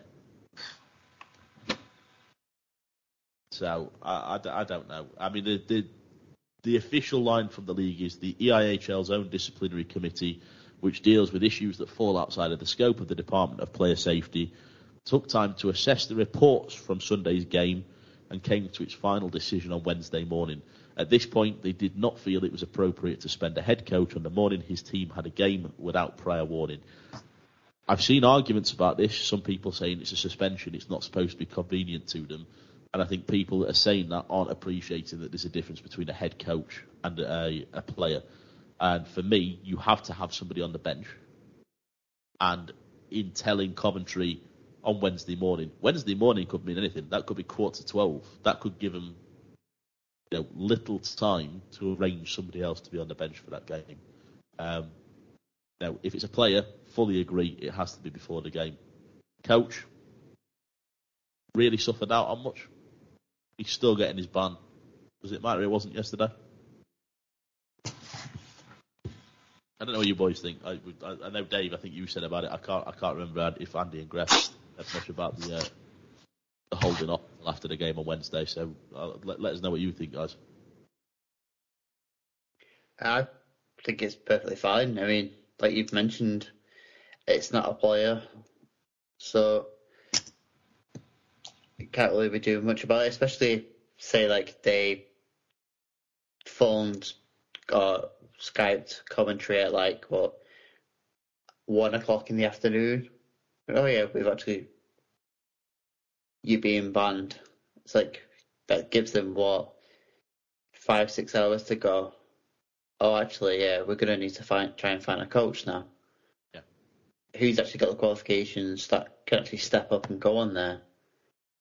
Because I'm pretty sure you're gonna have to have a, a certain degree of coaching level. I know in EAHL it's a level two coaching badge that you need.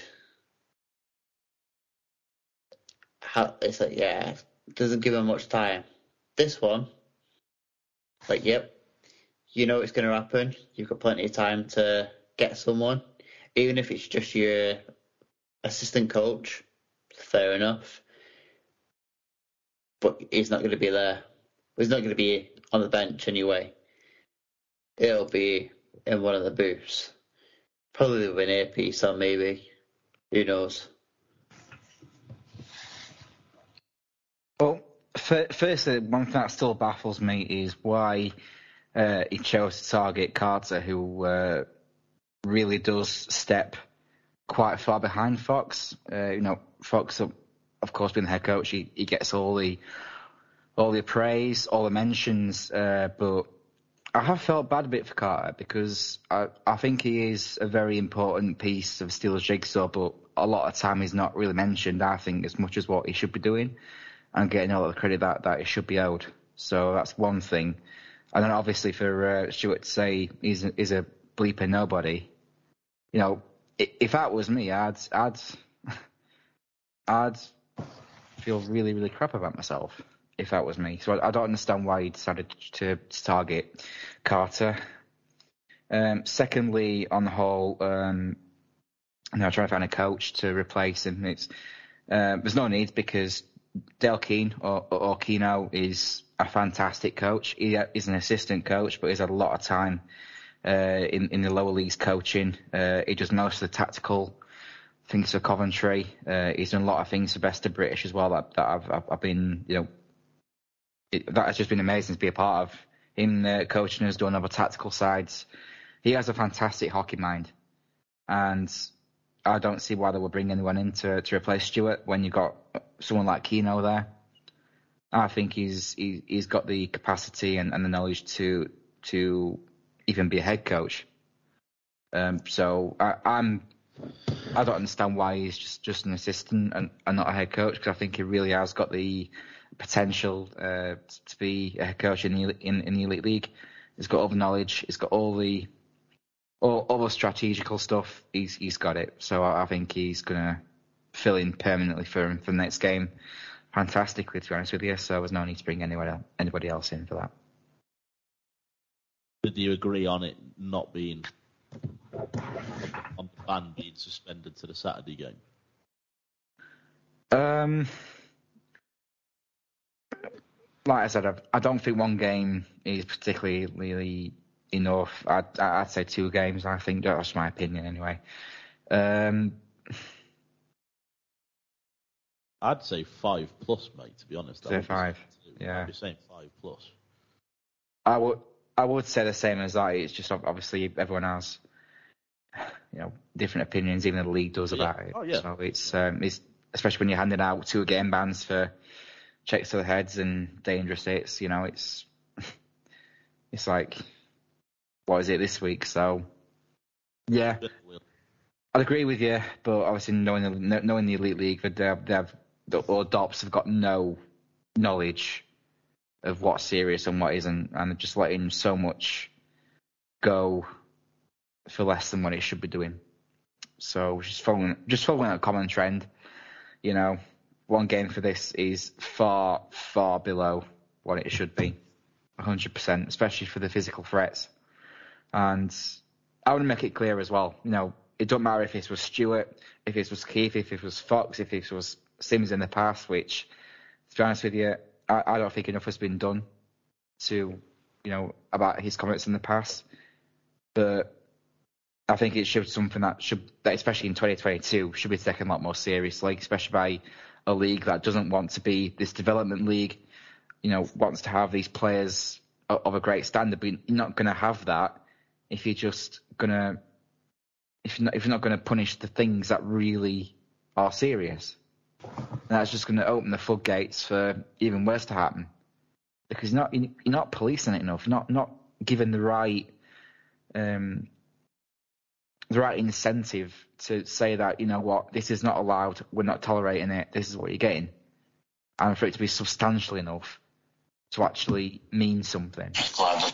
And that, that and that is a big big fault in this league.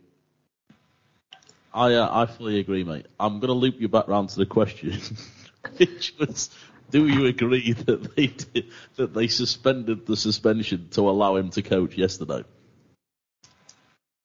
I'm not asking if you agree. I, I'm fully on board with what you're saying, mate.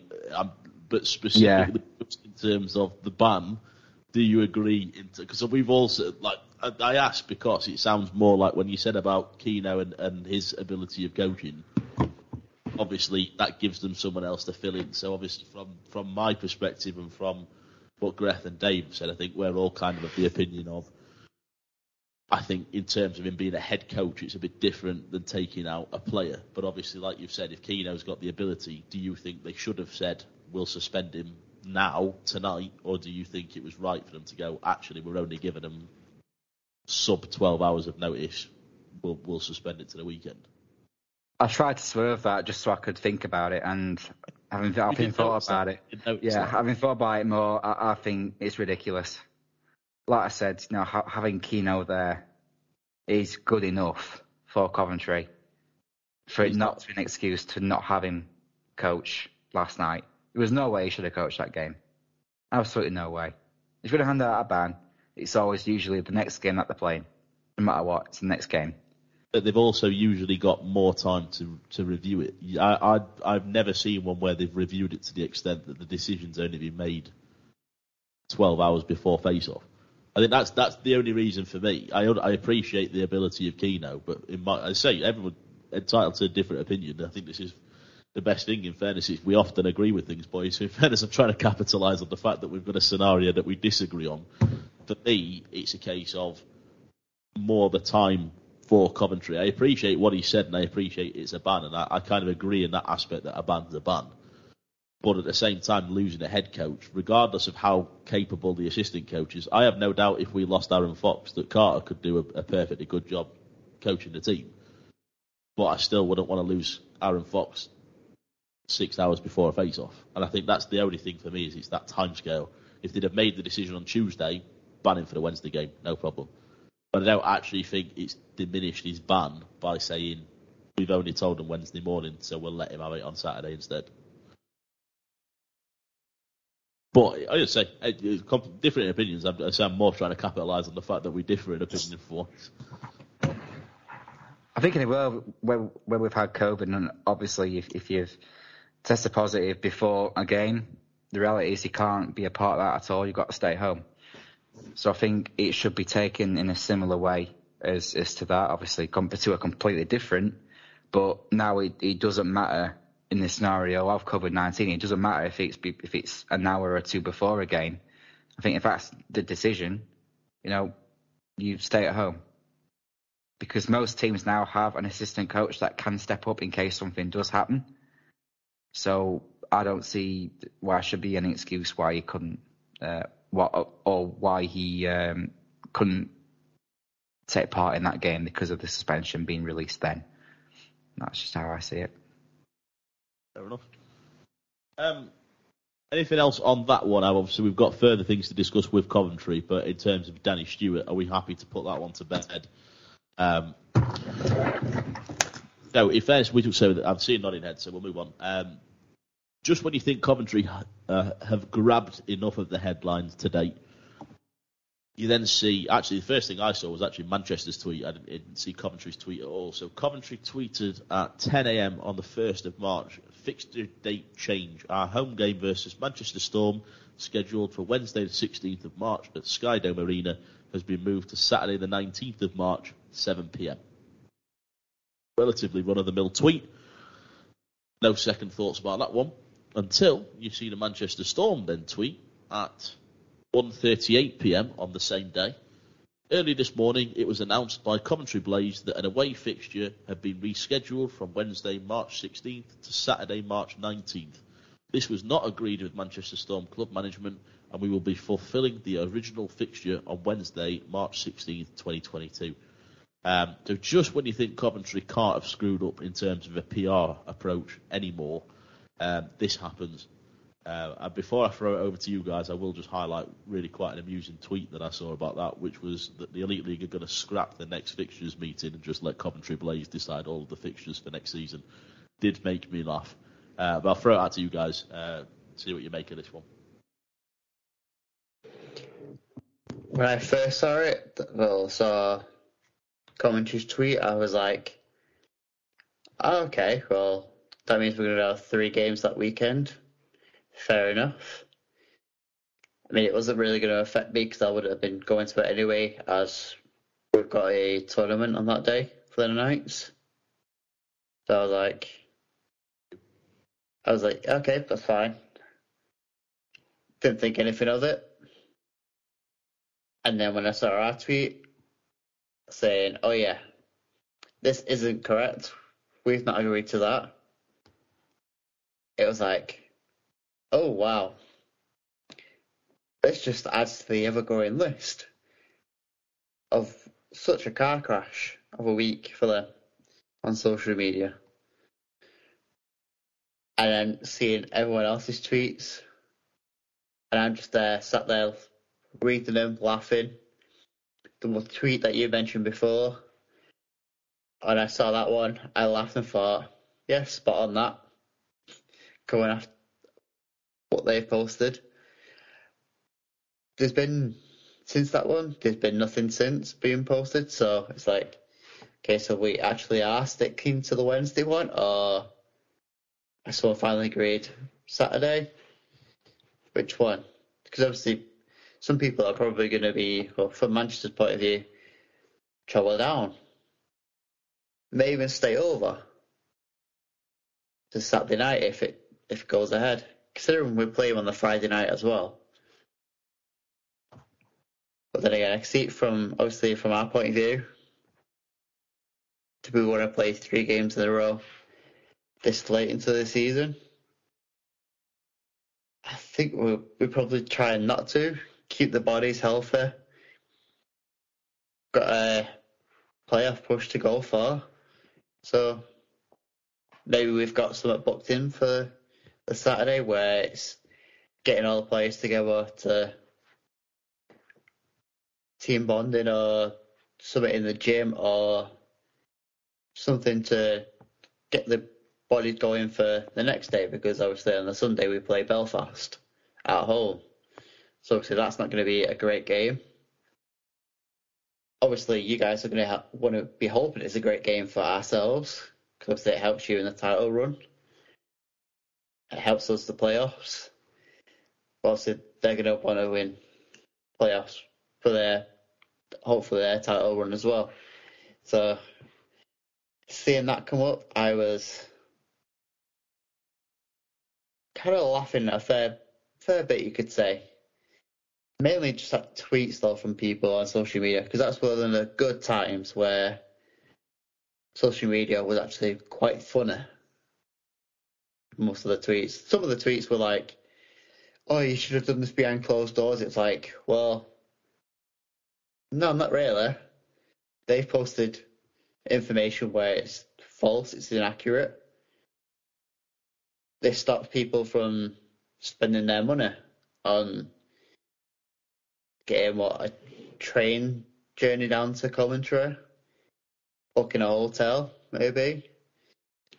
There's money spent say you do that on a non-refundable ticket, non-refundable hotel, that's money spent on what could have been saved, especially if they're going to they're going to go to playoffs, which if you are fair play, we'll come to that discussion later on. It's just hilarious. I don't think their social media was run very well this week. And the understatement of the week award goes to Me. Griff. Just before we throw it out to everybody else, I, I was going to say you mentioned the tweet which was sorted out behind closed doors. One of the responses to one of those tweets was, "Anyone know how to cancel a bid on eBay? I placed a bid in a cowboy outfit, and now I'm ten minutes away from owning the EIHL." It's brilliant. Just missing beer league off that, and that would have been the perfect description, as it kind of is the uh, wording nowadays. Very much so. Very much so. I'll throw it out to you two. Griff, Griff's had his say on it now. I think Griff was probably going to say the most on it because it involved Manchester, to be fair. We're probably just going to laugh at it a little bit, so. There's nothing more to add. It was amusing. It was entertainment for everybody else apart from the two clubs involved. Uh, from a chef perspective, it was actually nice that it was someone else who um, made a faux pas uh, than just ourselves. We like to do that. Um, I have to say, I agree. So um, yeah, we was the Kermit's drinking green tea, thinking none of our business, and just laughing um, at great length here. So uh, thank you, Manchester and Coventry. Um, you don't deserve cake, but at least you tried. Um, yeah, nice things. That's why you don't deserve them. I believe we deserve cake. No, we didn't make the we did we, No, we did no, not make the mess up. No, you don't. No, you don't. I want You cake made- though. You may have not lost marks on there, but there's plenty of other areas where you lose marks, mate. But uh, Fair play. it was it was a car crash, wasn't it? Hundred percent. Is it just me, or are rearrangements or fixtures supposed to take place between both teams and not just one decided? I know, I want this on this day, and that's that. Now, rumour has it Coventry were actually then going to go to the league and say Manchester did turn up for this unarranged fixture. Can we have the points, please? So that's It's how a- Coventry are going to make it's the a playoffs. new plan to take over the league. could you could you imagine if they just if if just if that went ahead? Obviously, the Manchester wouldn't have, wouldn't have turned up, and it just happened to be, you know what? Let's have an inter-team scrim because we've got no one to play against. I could just totally imagine that scenario. That'd be so so funny. Um, yeah, and we thought Sheffield's media was bad. Coventry just went, you know what? Hold my bear, hold my bear, and I'm going to show you what bad really is. And that was just an absolute gong show in capital block letters. Uh, you just you just don't expect any other team than Steelers just to do that sort of thing, and it was just so surprising that someone else would do it, and it's just wow. That's all I can really say. Um, yeah, just a just a big, big weird thing. I don't think we actually expect this to come from Coventry as well, because in the past we've actually said fair play to you, well done, on like the announcements, with player signings. So you think, okay, one of them, okay, fair enough. Everyone makes a mistake. There's another one. There's another one. There's another one. Am I going to get a full house here? Do, do we think this fixture date change faux pas was actually a really shrewd move by Coventry to try and, try and take some of the attention off Danny Stewart? I could quite easily see it being that, to be fair. They've gone, right, guys, we need to do something that's going to stop everybody from talking about this. I know what we'll do. Um, I, I just cannot get my head around this at all. Andy, like you say, you, I mean, fixtures s- to say fixtures should be arranged between the two teams is, just seems like the most obvious thing, and yet here we are, looking at these two tweets, like what is going on? I feel like the next time round it's going to be like the game in Mighty Ducks 3 where they play at the ice at 5am in the morning because they couldn't get a fixture arranged. Like, what on earth has gone on here? Um, I don't agree with the uh, with the complaints about Manchester tweeting out. I agree that it's not a good look for the league, but it's not really Manchester's problem, is it? I mean, in fairness, Manchester probably just wanted to make sure their fans actually turned up to the right game and didn't go for a random sunny Saturday in Coventry. Um, I, I, there's not really much more to say, is it? It's just sum up a bad week for the Coventry Blaze, and there we go.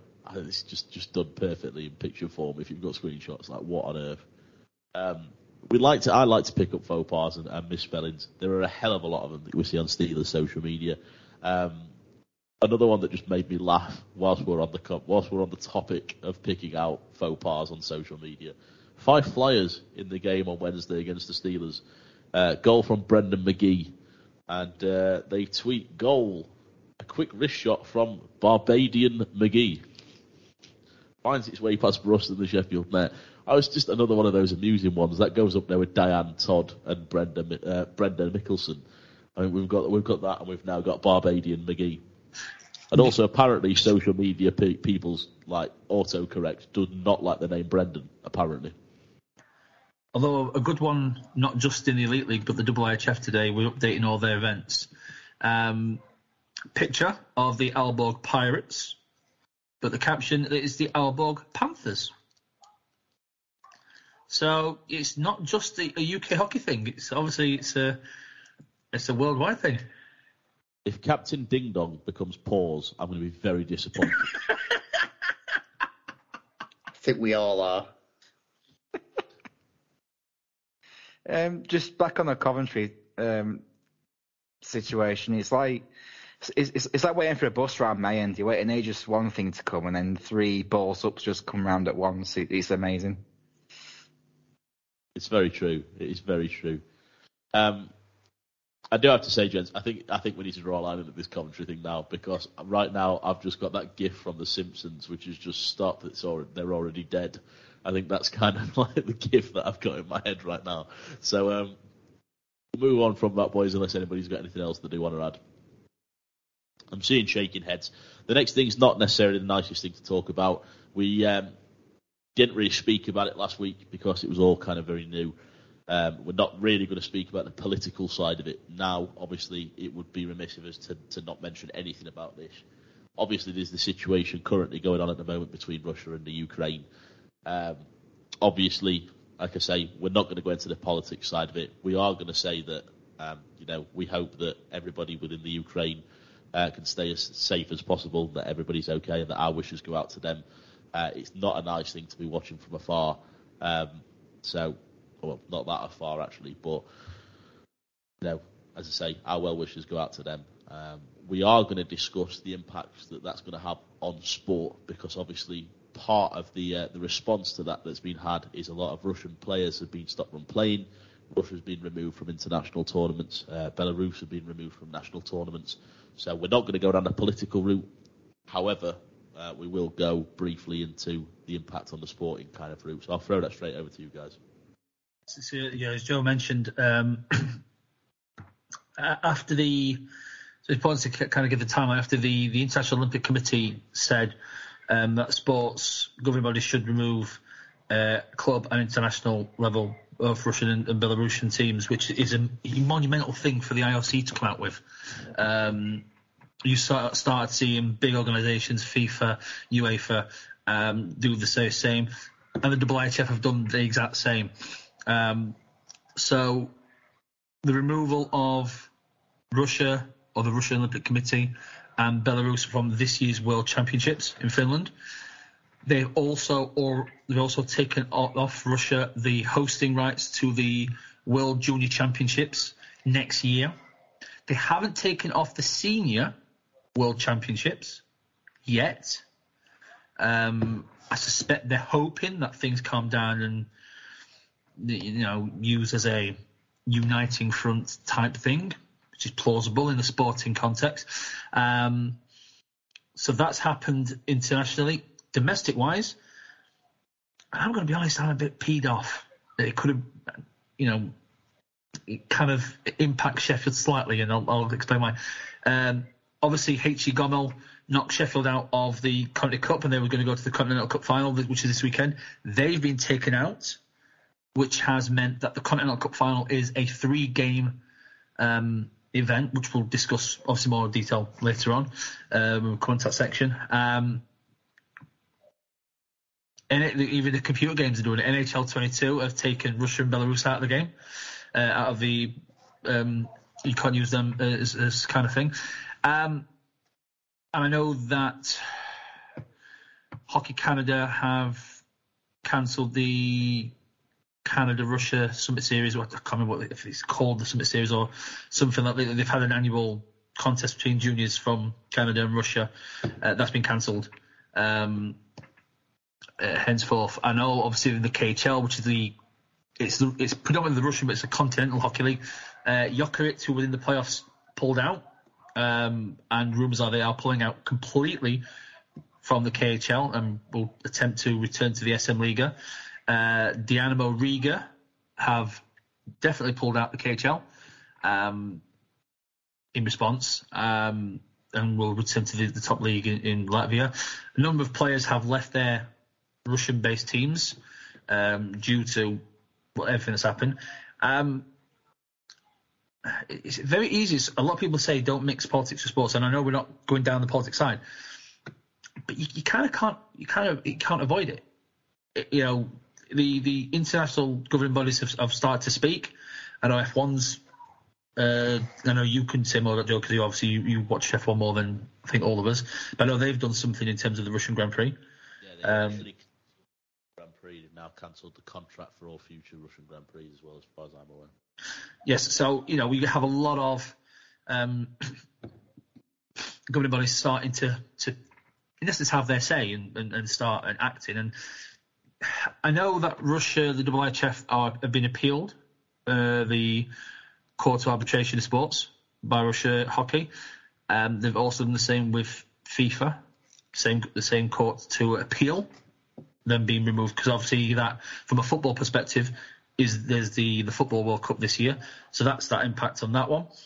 Um, that as discriminatory and contrary to the sport was their appeal for the uh, for the hockey at least. I don't know about the FIFA side, but it'll be it'll probably be similar. Um, they'll probably be trying to sing from the same hymn sheet.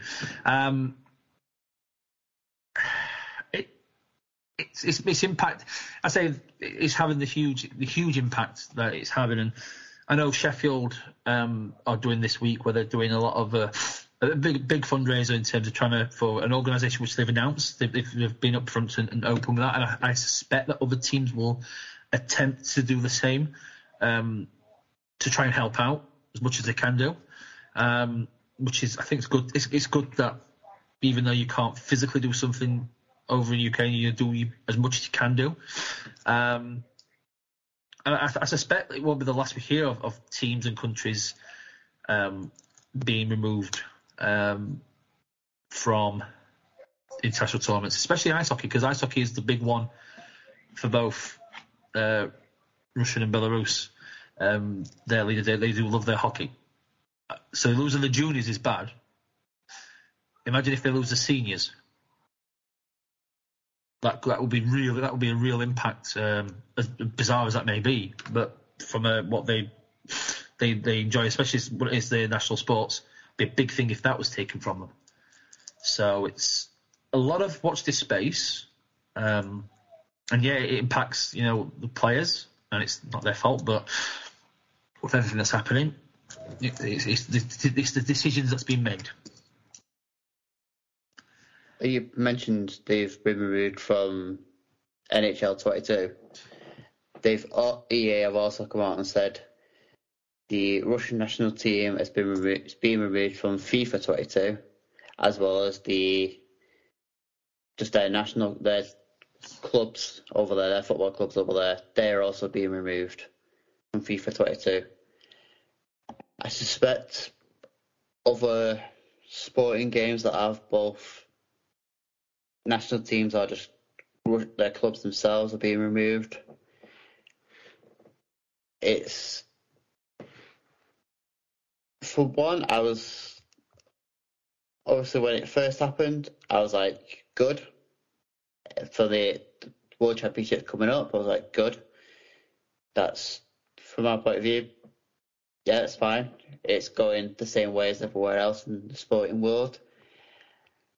And then the other one, I was like, oh, that doesn't. That means we don't get to see the famous Belarusian player Danny Taylor. You know, such a Belarusian player. And obviously, it's good to see that they've been removed from the rights of hosting it, the World Juniors. You see in people comment, comment about that saying the juniors haven't had anything to do with this. Neither of probably 70% of the hockey players either, but you can't really expect to do something again. That's what we are, what most of the world are thinking is wrong and get away with it without any consequences. I wouldn't be surprised if the world champs, the men's world champs for next year that are in St. Petersburg, if that gets taken off them. And if so, pretty sure the rumour was that we saw a line was to go to Switzerland because they lost out with 2020 in one way from a GB point of view. Kind of hope it is there, but also kind of not. The not part is my bank account. This year's already going to be a big one for me in terms of that. Next year, even more so, we'll myself and Dave are going to the Rugby World Cup. So it's for me personally, I think, yeah, I, I agree with everything that's going on. The one stance I didn't actually, well, I didn't like at the time, but obviously they backtracked and got, I got actually no, you're just not doing it full stop. Was FIFA tried to go down the Olympic route and say, you can play, but not under your actual flag. It's like we've already mentioned numerous times, just conversations between us. Can't really see that as much of a much of much of a like, oh yeah, you've done something bad, but you can still carry on doing it. It's like, come on, really? So, I'm for from how it goes. Fair play to IIHF for actually doing it, doing it correctly, going off what the IOC have asked pretty much most people to do, or most sports to do. Fair play. Yeah, it's, it's been decisions being uh, changed or made every day. I mean, yesterday we heard about uh, the Olympic Committee. Uh, first, they said that um, Russian or Belarusian athletes can compete, but under the Olympic banner. They have recently changed that saying that no Russian or Belarusian uh, Olympic athlete can attend at all. So most of them have already been um, staying in in China for, for a few days, and now they're basically being told to go home. So it shows, you know, that one man's actions, you know, really does affect rest the rest of his people, the rest of the people in that country. And it's not just sports; we've seen it. I've, I've seen a few days ago, as was on the news that um, there was supposed to be a, a, Russian ballet performance in London in the next few days. That's been cancelled uh, because of what's going on. Uh, in Italy, there was supposed to be uh, some sort of uh, uh, opera. Um, one of the um, what they call my mind's gone. Um, just much I can't think today. The composer, that's him. He was a Russian composer. He's he's basically been told that he can't be a part of that performance as well. So it's not just in sports. We're seeing it. We're seeing it everywhere. Yeah, I think um, you know we've we've covered it pretty well, boys, in terms of the situation and the effect on the on the sporting world. Um, be interesting to see if the uh, if the NHL follow suit in terms of, of, of Russian players not being allowed to take part. Uh, I know it's a bit of a grey area because a lot of the Russian players, are at least eligible for uh, for American nationality now, but um, you know, in terms of the league, you look at obviously the most influential Russian, Russian player at the moment is obviously Alex Ovechkin. Um, you know, there's a number of them at the moment in the league in terms of uh, one we mentioned earlier, Nikita Kucherov, Andrei Vasilevskiy. Um, there's there's a lot of Russian players obviously within the league, uh, and it'll be interesting to see if the NHL follow suit in terms of not allowing the Russian players to take part or, or how that's going to move forwards. But um, bringing it back domestically, it doesn't really have any effect um, on our league uh, as, a, as a whole at the moment. Obviously, I don't think we have any Russian players in the league at all at the moment, or any Belarusian players. So, obviously, in terms of our domestic league, it shouldn't have any effect in terms of how that's been run. Um, but swinging it back, obviously, to what's been done, I imagine that a lot of teams are going to be doing a similar thing to uh, what the Steelers are doing. I don't know if any teams have already announced it. I've only seen it from our perspective, just coming from our social media. Obviously, running jerseys, um, proceeds to uh, you know to help out the Ukraine. It's a great move, and I think a lot of teams should follow suit. Obviously, there's been some teams. I think Fife was one of them. I don't know if Glasgow was another that played the Ukrainian national anthem instead of the British national anthem at the um, at the games over the weekend and across the last week. So we'll see how it follows suit, gents. But uh, but yeah, we'll draw a line under that there, boys. I don't I don't want to go too far into this. So um, obviously, like I've said already, uh, it goes without saying. But you know, our, our, thoughts are with with those that are suffering through this at the moment. Um, I think we'll all agree that in terms of, of proximity, it's, it's, far too close to home. Anyway, it's scary to think that something like this is going on. Um, something two and a half, three hour flight from London, and, and it get you to exactly where this is all going on. So it's quite scary to think that's happening so close, um, but not even anything remotely close to what I imagine is being experienced in the Ukraine at the moment. So our thoughts go to them. Obviously, we all hope that this can be resolved and that uh, you know, it comes to a quick resolution. Uh, and like I say, our thoughts in the meantime go out to everybody that's that's caught up in this and that's affected in this. Ten years ago, GB was there playing in Kiev at World Championships and actually was 14 minutes away from actually getting promoted to the World Championships um, at that tournament. But a lot of friends who were there, a lot of my friends and, and friends who was at that tournament, loved the Kiev. It was, it was a beautiful city. Uh, the people were, you know, friendly and, you know, like I say, it's it's a two or three hour flight away. It's it's too close for comfort. We, you know, and we just hope, like you like you said, it's all sorted. It's all resolved in the best possible manner. Yeah, absolutely that. Absolutely that. Uh, gents, I'm going to move straight on to the next thing on the agenda. I've got um, obviously a couple of Euro finals going on at the moment. We've kind of vaguely mentioned one of them, I think, in terms of the Conti Cup. So we'll go to that first. Um, and yeah, 4th to the 6th of March this weekend, and I think that's where the irritation lies uh, that you alluded to earlier, Dave. The irritation, if it had happened later, um, Steelers very well might have found themselves there.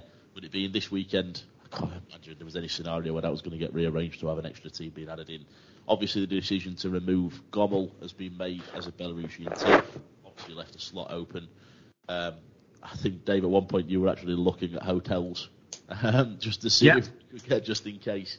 Um, but obviously, it's not going to happen. It's uh, the proximity to it. If the if the Conti Cup final had been a couple of weeks later down the line, maybe we'd have found ourselves in that scenario. But 4th to the 6th of March, we've got Saryarka, uh, Karaganda, uh, Kazakhstan, uh, Pirates from Denmark, and Cracovia Krakow from Poland uh, fighting it off for the Continental Cup final.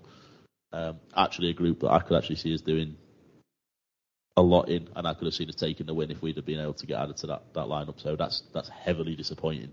And also, we miss out on another trip to Aalborg because we know how, uh, how much we loved that the last time.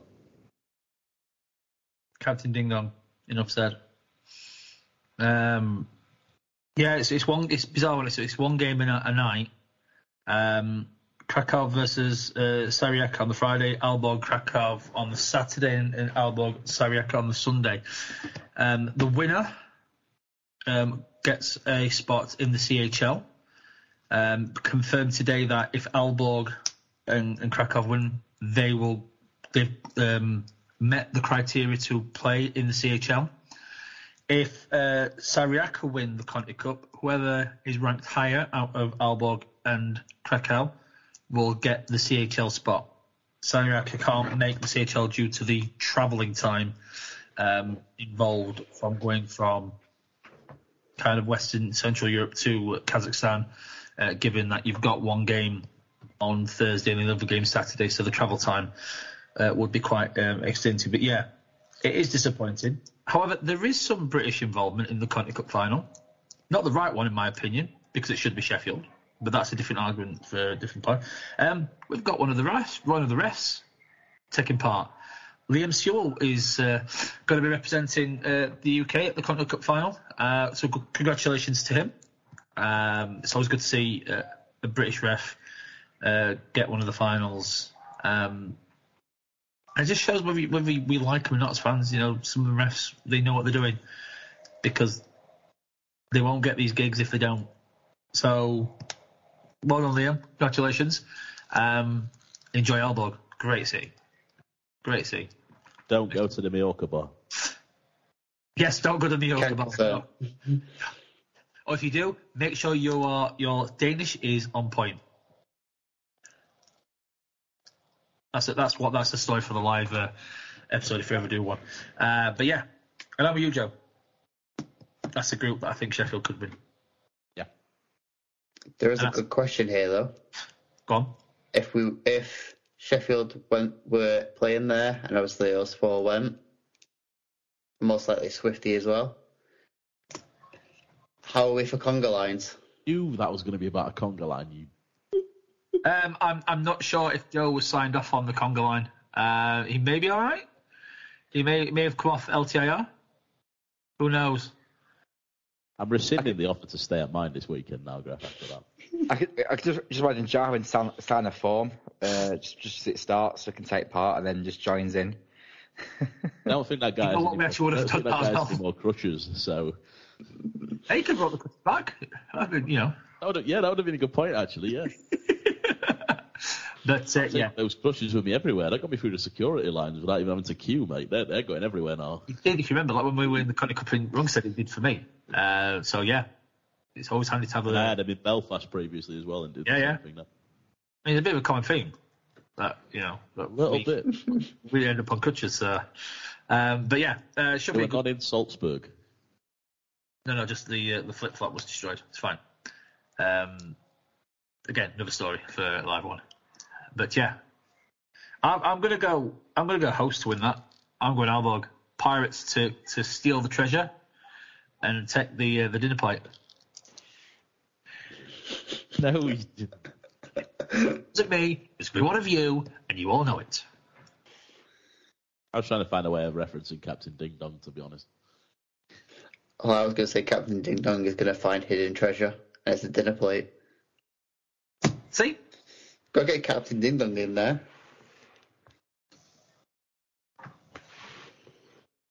This is a family-friendly podcast, Griff.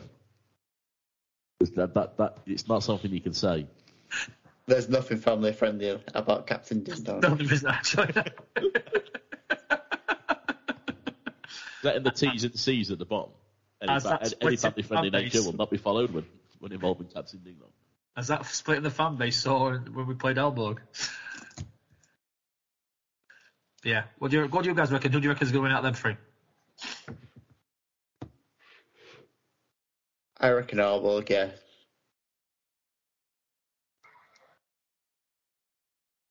I think Captain Ding Dong to have one hand and one hook on that on that uh, buffet tray, so 100% Aalborg. Let's go Pirates. Let's go Pirates. Um, yeah, if, it's not clear, yeah, I, with Aalborg too. In fairness, I just realised I didn't actually say who I thought was going to win, but um, yeah, Aalborg for me. I don't know if there's any streams available. Um, I don't think you need a VPN to watch them if there is. Have Um, they confirmed what time zone the games are in? no, they haven't confirmed the time zone. Uh, I think we should endeavour, as a responsible podcast, to uh, post the social media streams if there is any and the time zones, and we'll be as clear as, as possible as to what time zone and the, and the hour difference or two hour difference it may be. If if anybody also wants that authentic Aalborg feeling, um, as I'm sure Swifty does, if he's listening, um, just before the game, feel free to make yourself a hot dog, but don't slice the bun. Just have an unsliced roll and a solitary sausage on the plate, and how you make a Danish hot dog. My big question is: Will the Aalborg stain still be there? Oh No. no, Could you imagine if it was and we just saw it on the, saw it on the camera? let's not. if the Cardiff stain is no more, see it then on the the Aalborg camera. stain won't be there.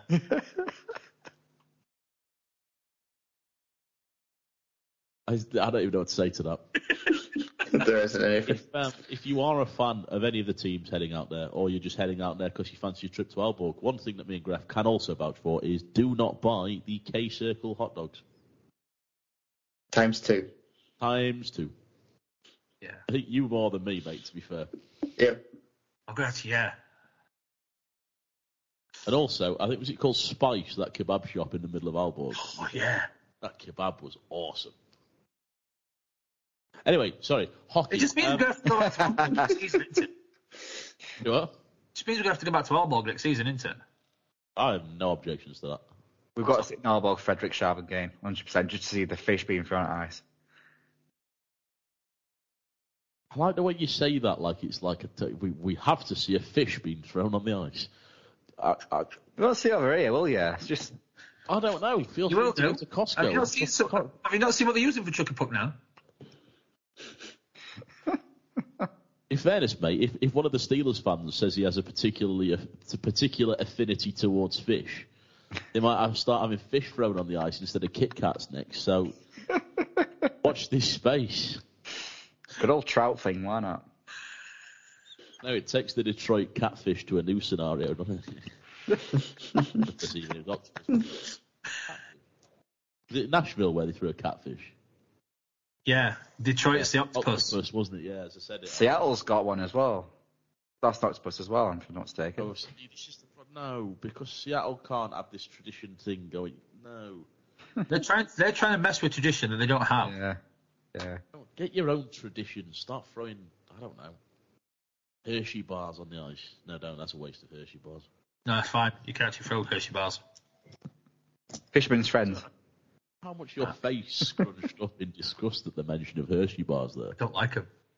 I, I, I know. I remember.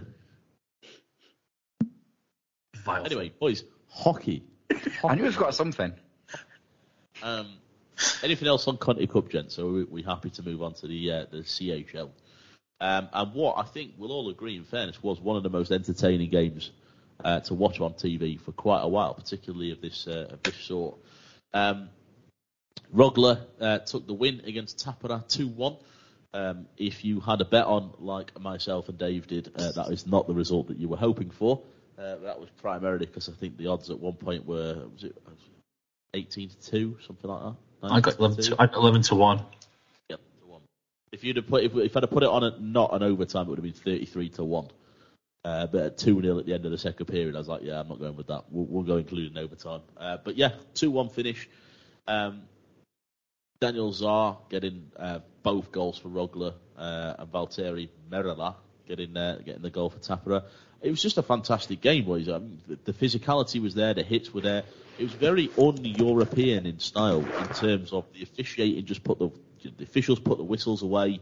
They just let the game play. There was no real weak penalties in terms of you know there were quite a few hits where you actually watched it and thought that probably could have been. It was just let the players decide. Good physical hockey. Yeah, I I think Dave, you said it earlier um, before we started recording. CHL final in terms of a spectator um, that, that, that there's been yet. Oh, absolute fantastic final. Um, in my mind, the best final in the CHL um, before in the older the old version of the CHL. Um, like I say, Joe, it were fast. It was physical. Um, the referees allowed the teams to decide. Um, so the first penalty was only after 28 minutes, which for a traditional European game of hockey Um, and we've all watched domestic and international. That's a long, long time. Um, I thought both goalies were outstanding. Um, it was just a great game and great atmosphere as well. It was nice to actually have an atmosphere for a CHL game in Sweden. Uh, although I was surprised that the top tiers weren't uh, sold. Um, which uh, I thought they'd, they'd probably flogged them uh, because tickets went very quickly uh, for the final. But just a great spectacle. Um, it would have been nice for Tappara to win it, just from a selfish perspective. That would probably have seen the trophy during the World Champs. But uh, no, the fairy tale was complete with Rögle in their first season in the CHL to not only host it but to win it. And as they played afterwards, the winner takes it all. I mean, They did. It was played. So it's not like me just using another reference because it's a sweet team that won it. Don't have anything to say to that. you would right. Uh, the player who scored both goals though for Rögle, he only signed back for the club on the 15th of February. This was his first CHL game for the club, and he gets both goals. Was he, He one of the players? Yeah, he played in the KHL, but he came back to Rögle because their obviously their season was was cut after well during the Olympics, and the team he was playing for didn't make the playoffs, so he asked to leave and signed for Rögle. I think they'll probably say this is probably one of their best signings. It's one of their first was it their first major trophy? First major piece of silverware. And they go and win Europe wide competition. Yep. Wonderful them. I mean, as much as yeah, we would loved to have had Tappara win for two reasons. Obviously, because of the name Tappara, we get to hear you say Tappara. You don't understand that. Dave loves to say Tappara, and we love him to say Tappara as well. That could turn into a drinking game, but that'll be playoffs. And obviously, we'd get to see it whilst we're over there. So the game itself was pretty damn decent. I think we were messaging our group chat. This is one hell of a game compared to what obviously previous CHL finals you've had Frölunda walking over teams. You've had one team just being the dominant one, and this one you're like, okay, I'm. This is very even actually.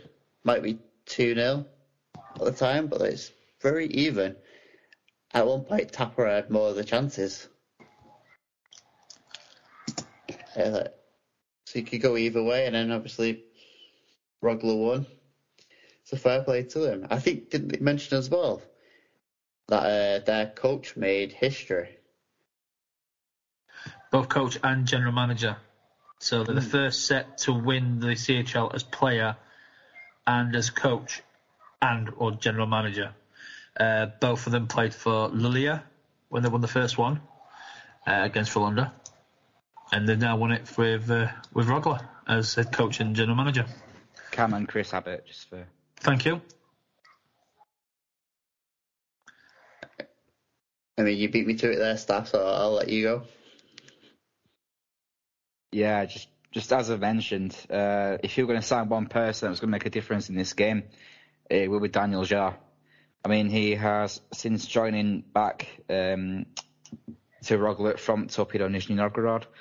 Uh, he's played seven games in the SHL, already has ten points, and he's proje- he's projected uh, in the last 16 games of the season to have 23 points by that point.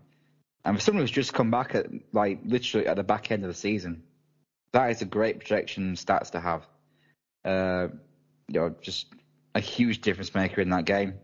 Uh, I believe both goals were power play goals, and he was just oh, one was a power play goal, I think, and uh, it was it just seemed to be right there at, at the right spot. Just get that shot off. He- He's got a very quick shot, uh, and his accuracy is, is incredible.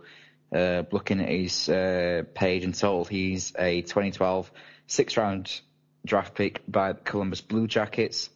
And just looking at his stats in total, I mean, absolutely incredible. Um, he's also played for Malmo uh, and, of course, Luleå.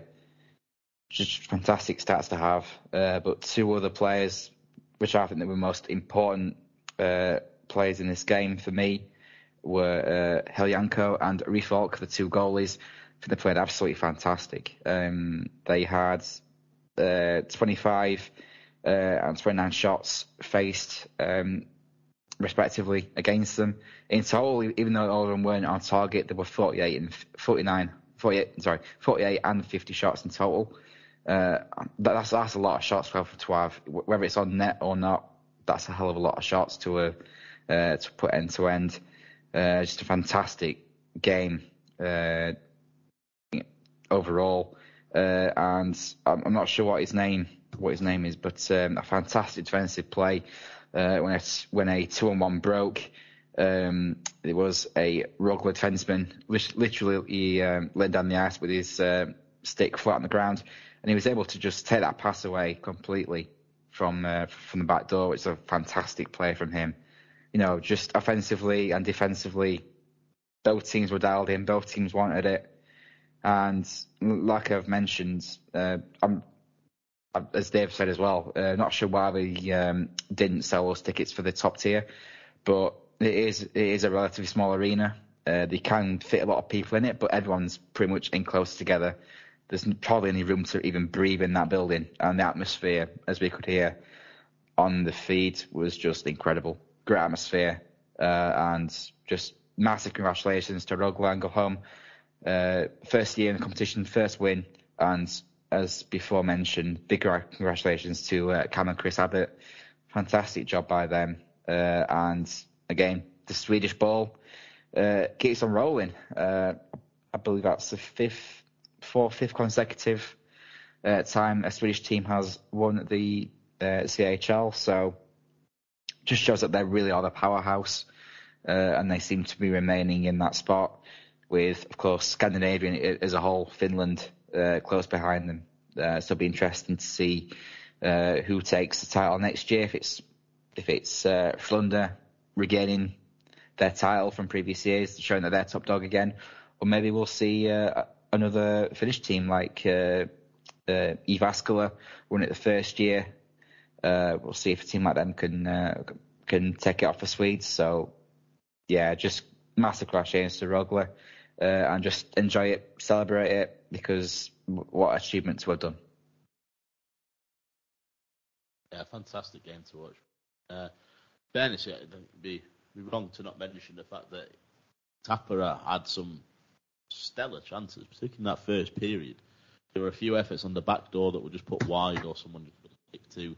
So if anything, and, and this is very much, you always say hockey's a game of mistakes, and, and in fairness, it cost them the game because in that instance, if they buried the chances that they got, and this is nothing against Rögle, but if they'd buried the chances that they got, it'd be them that we'd be talking about as the Challenge Cup. Challenge, Jesus, where's Challenge Cup, Conti Cup, whatever? Hey. There we go. As the champions. Um, so you know, we, uh, it's often said that hockey is a game of mistakes. Um, sometimes it's a case of one team making a mistake to concede. In this instance, it's a case of one team making a mistake to not, not put the, the puck in the back of the net when they've got that opportunity.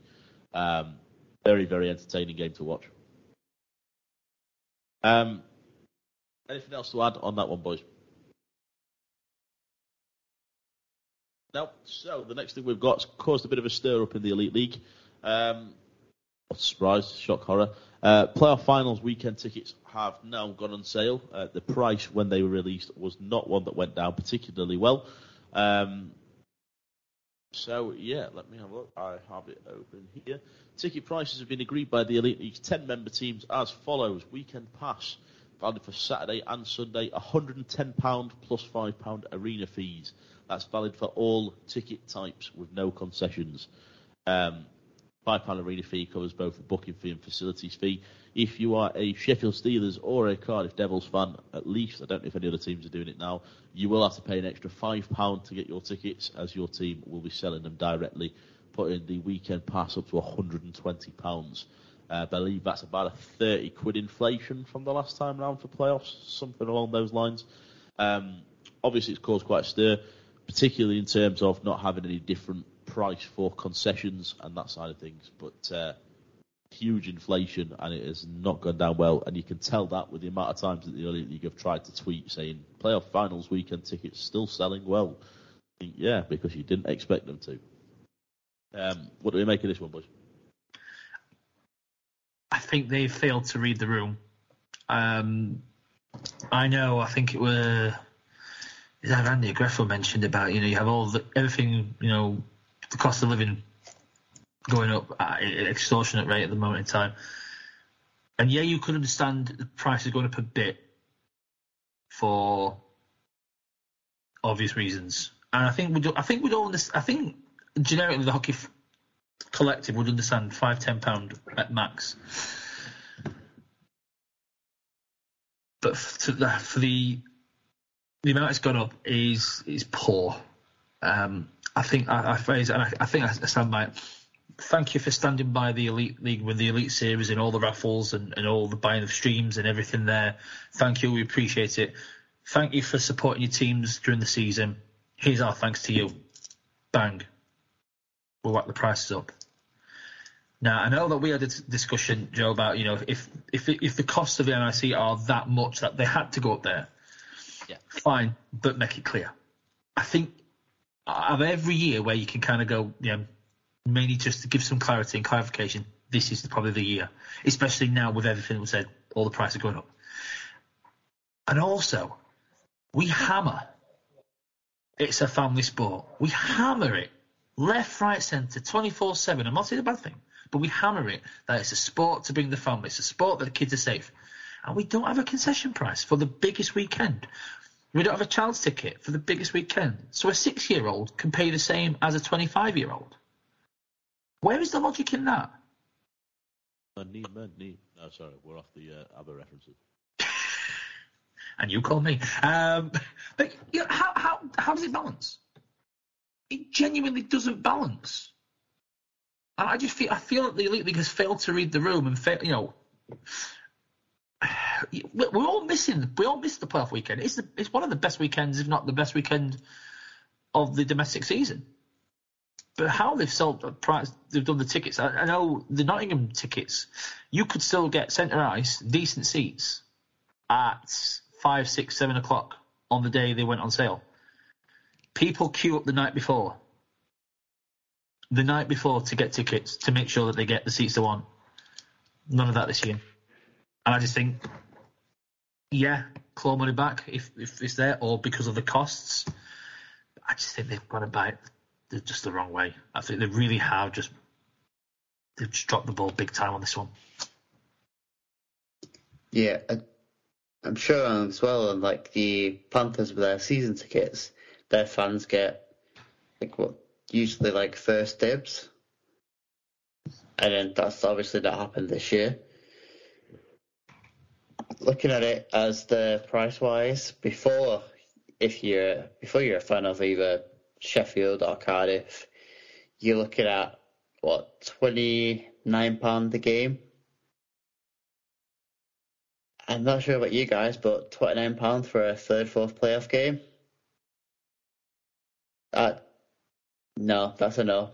I mean, at the best of times, most people are either in the pub or just waking up from the Saturday night or they're going for a walk round Nottingham to get some food as such. So you don't really get as many fans into the arena for that game. And to say, yeah, cough up 29 quid for that game. Nah, you're alright. £29 for the other two games, well, or three games. Okay.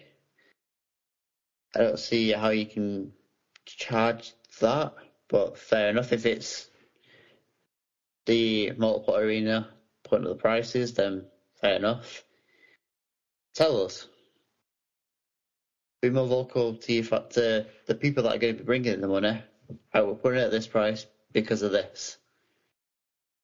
They've said in the past the playoffs is their end of season moneymaker for the clubs to get them over that, that final stretch before they start the season. Because obviously that helps them with the the the end of season meetings, sending getting flights home for some players as well, and then maybe other things that come into the factor of costs. Like you've mentioned, they've definitely failed to read the room. It feels like they've, in one way, it looks like, well, it kind of as a fan, it feels like they're just going, yep, thanks for your money over the past year and a half. Thanks for putting in copious amounts of money during the Elite Series on buying the, a stream. Maybe that's a stream for all your, t- for your team, which was what ninety nine pound, or the stream that it was every single game, which is over hundred odd pound. Thanks for that. Thanks for buying the raffle tickets where some people probably put put in what when it was their team, maybe 20, 25, 30 quid worth of raffle tickets. But you know what? Can we have some more money from you? It it doesn't sit well for most people, especially with what's going on in the world, the pandemic, people losing jobs, people just getting back into a sort of normal life now, where they actually they've got a job now back, and then obviously costs have gone up in your day to day life. So it's like, okay, do I go playoffs, hundred and fifteen pound, or do I actually go on holiday? I've not been able to do it now for two years. I've saved up the money I've got. I've managed to save up. I can go on a little break to Lake District maybe if we've got good weather during that week, or even a Ryanair flight to Aalborg. As much as we all love to do that, considering how much that cost us, wasn't really too much. Or even that could Yeah, be a uh, it's true. That's a cost when you're over there.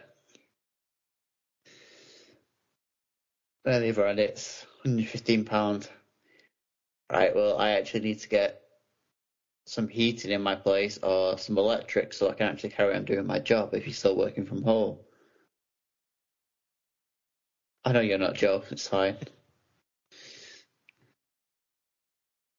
That's a minor inconvenience. Mate, I wish they'd stop paying for the heating at work. So that's, that's a different thing. It's like, oh, even more so, food. We always said it was like, yeah, your five pound game, which is like eight pounds with a three pound transaction fee. This is now a five pound transaction fee, technically. You put, you're gonna obviously put you getting a meal on you and you play it for the the next month on you rather than going to a playoff weekend where your team might even not be there. Personal experience. Correct. Which, through the past playoffs, I'm glad. Because I see what you guys have been through. Yes. Although I'd, I'd love to go through it, but then I'm like, at the moment, I'm fine. And then the fact that you also, they've said, yeah, £110, but then the £5 transaction fee, you could say. But also they've moved the playoffs to another week. So people have also changed their hotels. So that's another cost increase. Belfast fans, they're gonna have to get flights. It's another cost. Because it's not as if they can actually drive. I mean, driving's probably not going to be great for some fans, especially like your Scottish clubs or Guildford or Cardiff, the price of fuel at the moment. I don't even drive, and I know that. And obviously, prices of train tickets have gone up. It's just, they just, yeah, so much cost involved. It's going to be, you're probably looking at what, a family of four? Probably close to a grand for a weekend. You can go on holiday for that. You could probably go to the States and watch an NHL game for that.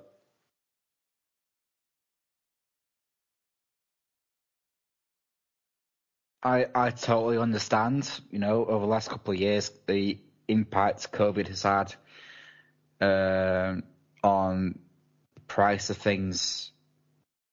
And that's to be expected now. Uh, everything increases every year.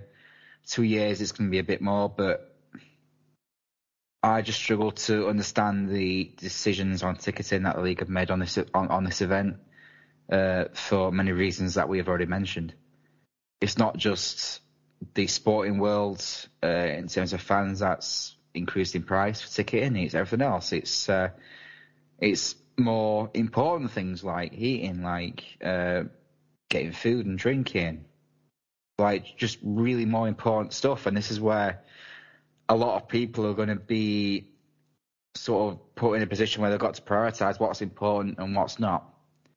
I mean. I can't. I, I just cannot justify why a three or four year old should have to pay. Well, obviously with them parents, but pricing them at a hundred and odd quid each, same as an adult, is just is just incredibly stupid. Um, like grasp engine for a family of four, you know, if if, if you if, if your parents and you've got two two kids, three kids, you can only imagine what the costs are going to be, and that's without a hotel, without uh, food, without uh, you know orange juices and cokes during that time. You know, it's it all adds up with those on top, and this is not what the league have thought of. And this has been a weekend where people have gone down to enjoy themselves, you know, to uh, to be able to have whatever, whatever drinks they please, to be able to have nights out, because it's about making the most of it. And there's been, there's been many times when uh, we've gone down and, and we mingled with uh, Devils fans, Giants fans, Flyers fans, and we've all come together. We've been, we've been out partying with uh, friends from from other uh, clubs that we've not been able to do. Uh, and obviously, it's been two years since we've been able to do that. But again, it's looking like, uh, you know, again, that's not really possible because they've upped the price that much that anything else on top of that is just going to be end up being a ridiculous, ridiculous amount. And this is even without knowing who's going to be in that final four. Just, they've not really thought this through. They've had so much time to think it through. You know, how are, how are we, how are we going to come back and make this, which is undoubtedly the most important weekend in British hockey, how are we going to uh, entice these fans to come to, to come to it and, and, watch it and enjoy it and bring everyone together, the family atmosphere that they're wanting? But your five-year-old is going to cost 100 pound the whole weekend. I mean, in our case, that of course it, that includes the 34th game, and for me, that's a lot of money that could be put towards orange juices or cokes. That obviously for us are a bit more important than the third, fourth game because of, it, of course it is a game where no one really cares. Uh, they just turn up and, and, and run the clock basically. So I can't I can't see any justification for these prices. They've not thought this through. They've had so much time to make this an incredible spectacle, and yet they've let everybody down. And knowing me, knowing you, just putting that other other reference out, you guys, uh, I think this is the first time I've, I've actually debated whether I whether it's worth the money going to it because they've just increased it that much without thinking of everything else on top of that. I know we are lucky because we can stay in our own homes. We're we're just an hour away, so we are lucky in that respect. But we want to be closer to the action is. We want to be closer to where the nightlife in Nottingham's going to be, where everyone's going to be. That's where we want. That's where we want to stay. So, you know, it it it just doesn't make any sense and not thought this through properly from uh, from what they could have done. And I know that us four we've, be, we've got hotels, but other people from Sheffield might be the case of you know they're lucky enough to be staying in their houses because obviously it's not far away, but not thought about how this affects Belfast fans, how this affects Cardiff fans. They've really not thought about this at all, and I mean they've let a lot of people, a lot of fans down in this. It could have been thought through so much better. So much better could have been made of this, but in my eyes, they failed. And yet on day one, they uh, keep bragging about, oh, we sold a thousand tickets already. Normally, I'm pretty sure it's more than that. Normally, I think he's I'm more than certain it's normally Oh. double that. usually pretty much sold out by now. Yeah, exactly. And doesn't that say a lot? And how you've not even probably not even got half the barn sold out. That it is a massive, massive problem with these ticket hikes. It's just baffling these decisions. And I'm not going to lie, you were getting some raised eyebrows there, and I think it's because you were taking a different tact on it to to how the two, the well, the three of us had discussed before you came on. It, it sounded like you were saying you'd buy the tickets but stay at home to not pay the hotel prices. We, the three of us, have actually just said we'd do the opposite. We'd go and stay in Nottingham and not go to the games. Oh yeah, I wasn't meaning like us, us three. I, I, I was meaning like Oh no, no, the I, people I, from Sheffield did. Obviously, they'd be lucky as in, uh, no, they wouldn't have to stay in a hotel. They'd, they'd be able to go back home and enjoy the comforts of home without paying that added extra at the hotels. Obviously, for us, it'd be a different case. But again, for us, we're not sure if we're going to be watching in person or just finding, just going and enjoying bunkers. We're not really sure what we're doing yet. I think Ref was happy to think that he's only an hour away from Nottingham.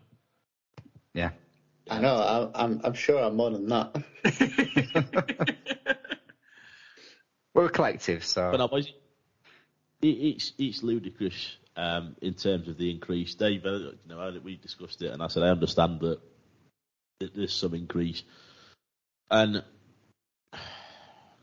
yeah, I just can't. It, it- it's short sighted for me. This is the league going okay. We we need to make some money back, and like like you said, Dave, if they'd have turned around and said we need to ra- raise the prices because of X, Y, and Z, I'm not short for the 30 quid. I'm not, not going, or I'm not, not buying tickets because I've not got the money for it or whatever. And I, I understand that certain people may be in a different position, and I'm, I'm not by any means slating whatever position people are in and whatever reason people are making decisions. But me personally, I don't sit there and go, I'm not going to this because I can't afford it. I sit there and think, am I going to this because that's ridiculous? And that's that. That's the problem. And like I say, if they'd had some justification for it, it would still put those who can't afford it out of the bracket. But it would put more people that can afford it in the bracket of thinking, right, okay, it's rubbish that it's gone up 30 quid, but they've said it's the X, Y, and Z. That's understandable. We can move forward from it. There's just no explanation. There's no rhyme or reason for it. Like Andy, like you say, you see things go up year on year for inflation. It's usually a couple of quid, fiver, thirty pound inflation. It's insane. And I get the league need money, but uh, the reason I say it's short sighted is this is a cash cow for the league. This is the big event. This is the this is the moment that the league have to make as much money as they can. And right now, it's it's just dreadful. You know, they um, Andy, like you said, they've let a lot of fans down. Um, yeah, gents. I mean, we discussed before the podcast, Andy. I know I appreciate you weren't in the conversation, but from what you've just said, it sounds like you're in the same boat. I mean, I, I'm honestly contemplating just going to Nottingham, going to bunkers, not going to the games, watching it on whatever stream they've got on the TV. I you the owner from bunkers must be rubbing his hands together because I can't imagine we're the only people contemplating that. I've seen a few people on social media say exactly the same. I, I think a few bars may be going right. How do we get this? We're going to have uh, a nice bit of income. And So, uh, com- coming soon, merchandise. My Fantasy Zamboni Team Bunkers t-shirts available for. Nah, boys, it's a shame. It's a shame, and I've I've quandered this in my own head for the last couple of weeks in terms of what to do. I don't want to miss out on playoffs. It's been two years since we've done it, and, and it's the event that we all look forward to. I think we'll all say that straight away. This is the event that we want to be at. This is this is what we want. This is what we look forward to all season. Um, and it, it, it's it's just a shame. And it, it, the other thing is, it, it's, it's a shame that so many people have bought tickets. And again, I appreciate that there'll be the people that are looking at it going, I can afford it. And I think actually part of the reason to object to this isn't necessarily the affordability, it's the principle behind it as well. Is that a lot of people are being screwed here and just chumming up and going, right, that's fine, I can afford it, so I'm going to cough up the money. Doesn't make any point. What's to say that we don't get to this point next year and they keep the price because they sold the place out? That's the issue. That's the concern. One year, COVID, fine. I don't. I, we don't want to set a precedent. Don't want to set a precedent, and it's not going to hurt them if you're not hitting them in the wallet. Quite frankly, I don't care about concession prices or kids' prices. It's stupid. It's ludicrous, um, and I can't see any rhyme or reason for it. And, and I'm talking solely from a from a very selfish perspective here, it makes zero difference to me whether there's kids' prices or concession prices. And that shows you how stupid the, the increase in prices are as well, because that doesn't affect the reason for us not thinking about going or not buying tickets. The reason for us not buying tickets is because there's a £30 inflation here, it's ridiculous. So, raise it by a tenner, raise it by 15, raise it by 30 if you want to do, but give us a reason it just falls into the league's usual category of we'll come out with some kind of statement that says absolutely nothing, and people will just get in line, accept it, and, and crack the, on. the key will be Saturday when Sheffield sell the tickets, because however it's dressed up, it all boils down to the two big teams with fan bases. Nottingham hasn't sold well. If Sheffield have the same impact and don't sell as many, and we've all been in queues, apologies, obviously Griff won't be because have bought from Sheffield for obvious reasons. We've all been in queues for periods of time to get playoff tickets. And if that doesn't happen this time round, that's your big sign to league on. If the big two aren't going to sell out, you've messed up big time. We, we fully expected after the backlash on Twitter, we we actually expected them to U-turn on this one, or at least we had some some hope that they would U-turn on this one. It wasn't it wasn't a completely empty thought. Um, I, just, I remember the message that went out between us when they confirmed that the tickets had gone on sale on Monday. That was the first message that went out from us. So no U-turn on prices then. No. It's a shame, boys, but you know we're going to have a good weekend in Nottingham. We're going to spend a lot of money in bunkers. Um, um, end of the day, we're going to get to watch the games. The games will be on Premier. We'll watch it on the TV in bunkers if they're showing it. If not, we get it on his phones. We bet on the third and fourth game like we usually do. You doesn't have to affect the quality of the weekend. It's just a shame that the league have been so short-sighted to go. We need money. Let's screw the fans that have carried us through a bad season. So that's that's it for me. It's the call, and the fans were asked, help and support your teams, help support the elite series, and even there's been instances where teams have gone help other teams. You know, help Dundee and Fife and, and, and Glasgow. I think when they've had raffles, hockey fans have stood up and helped the teams, and have helped it with the wallets. So let's hit the same group again. There's only so much you can milk the cow before the, the cow starts milking. Is that is that a common phrase or? Take it how you will. No, it's, uh, mate, you're absolutely bang. I'm only joking. It, it, it, deflating is the word I'd use. Deflating is the word. Yeah. Because this is the point where you get to this stage, you think, right, we've put a bit more money than we usually would in. You know, we've got through a crap season. We've got through a crap couple of years with COVID. Playoffs is the thing. All right, we'll end the season with a bang. We'll get playoffs back for the first time in two years. Let's. Oh, okay. No, let's not. We'll still have fun. Still be a good oh, weekend. No, yeah, without a doubt, without a doubt. But we'll have fun, at, not at the hands of the elite league. That's a shame.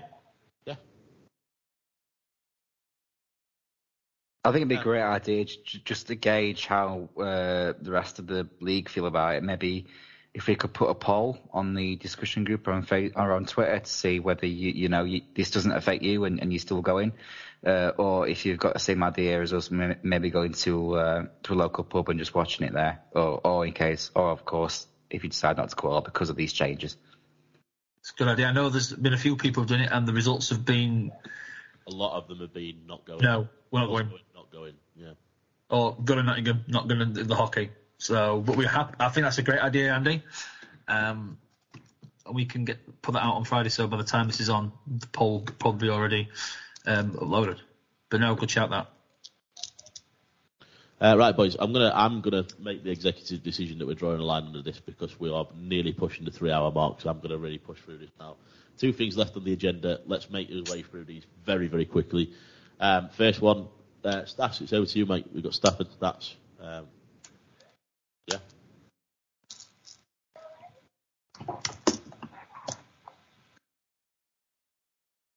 You're on mute, mate. You're on mute. Know, it to this section every time and I keep forgetting to press unmute.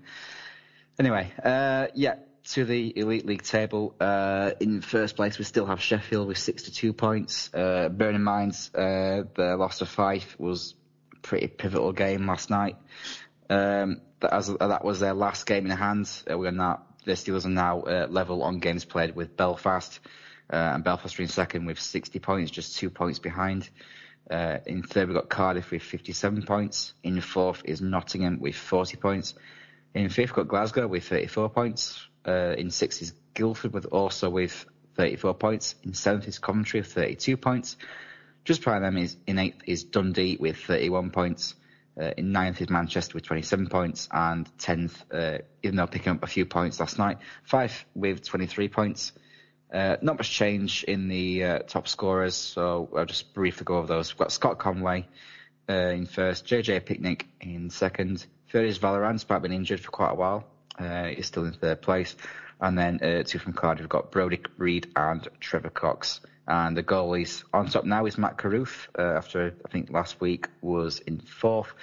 Then we've got two um, Belfast goalies Jackson Whistle and Tyler Beskorowany in second and third. Rok Stojanovic has dropped to fourth after a few uh, pretty poor poor performances, uh, I think from our our perspective. And then Taran Kozun, again, only played a, a, couple of games, uh, but has still remained in fifth place in the top scorers, in top goalies. Very much, pal. Um, I'm not even going to ask if anybody's got anything else to add because I'm going to try and wrap this up in five minutes so we can keep to three hours. So predictions, boys.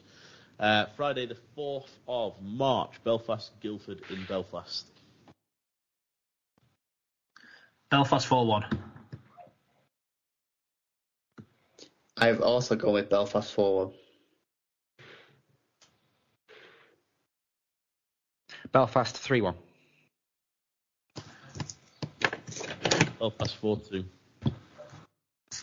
Uh, Saturday the 5th, Belfast, Guildford in Belfast again. Guildford 3 2 in overtime. Ooh. I've gone Belfast 3 2 in overtime. uh, Belfast 4 2.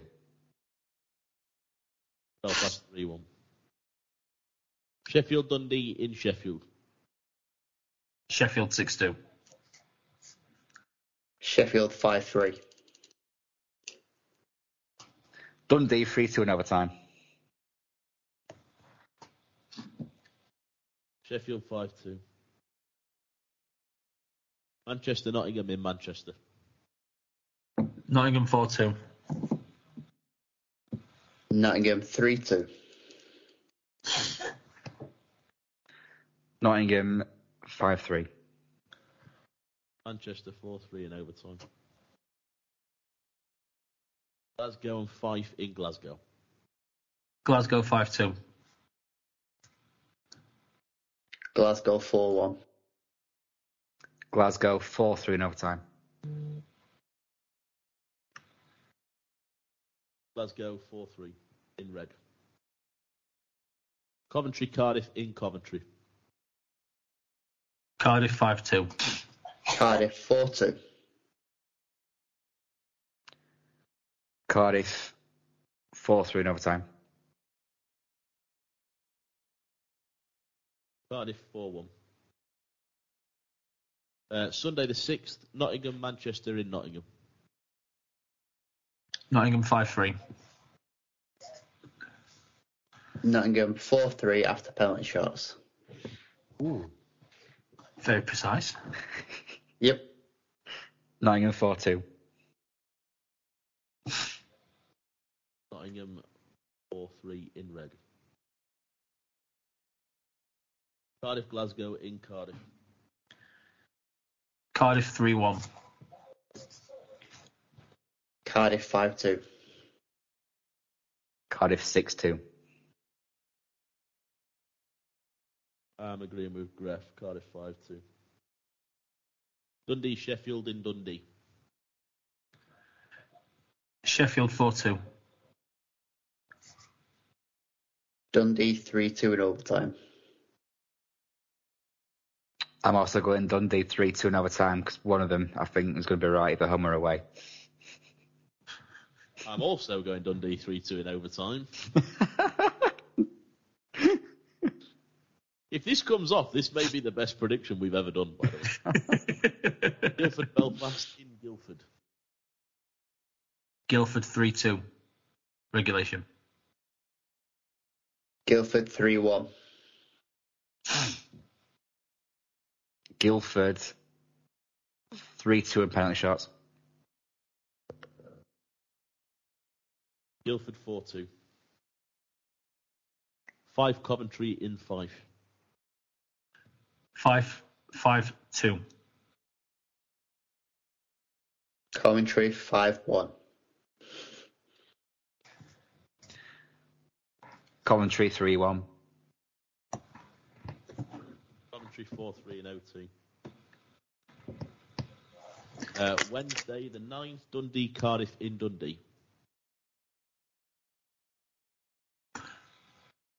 Dundee 5 2. Cardiff 4 3 in overtime. Uh, Cardiff 4 2. Same wavelength. And Cardiff 4 2. Coventry, Glasgow in Coventry. Coventry 3 1. Glasgow 4 2. Glasgow 5 3. Coventry 3 2 in overtime. Fife Nottingham in Fife. Nottingham 3 1. Nottingham 5 4 in regulation. Fife 4 3 in reg. 4 1. Uh, last game of the week, so that's all the predictions done. Last week, out of 12 games, Andy, you came last with 6. Dave, you came second in 8 because me and Griff came joint top in 9 with 9. So, um, yeah, 6, 8, and 9. Um, that's it, gents. Unless anybody's got anything else to add, I really hope you don't because we've just gone over the three hour mark. Social media. Social media at MFZ Podcast on Twitter and Instagram, My Fantasy Zamboni Podcast on Facebook, and My Fantasy Zamboni Podcast Discussions Group on Facebook as well. Um, feel free to get in touch with us in any of those outlets. Anything else? Right, no pop problems. So, uh, Dave, thank you very much, sir.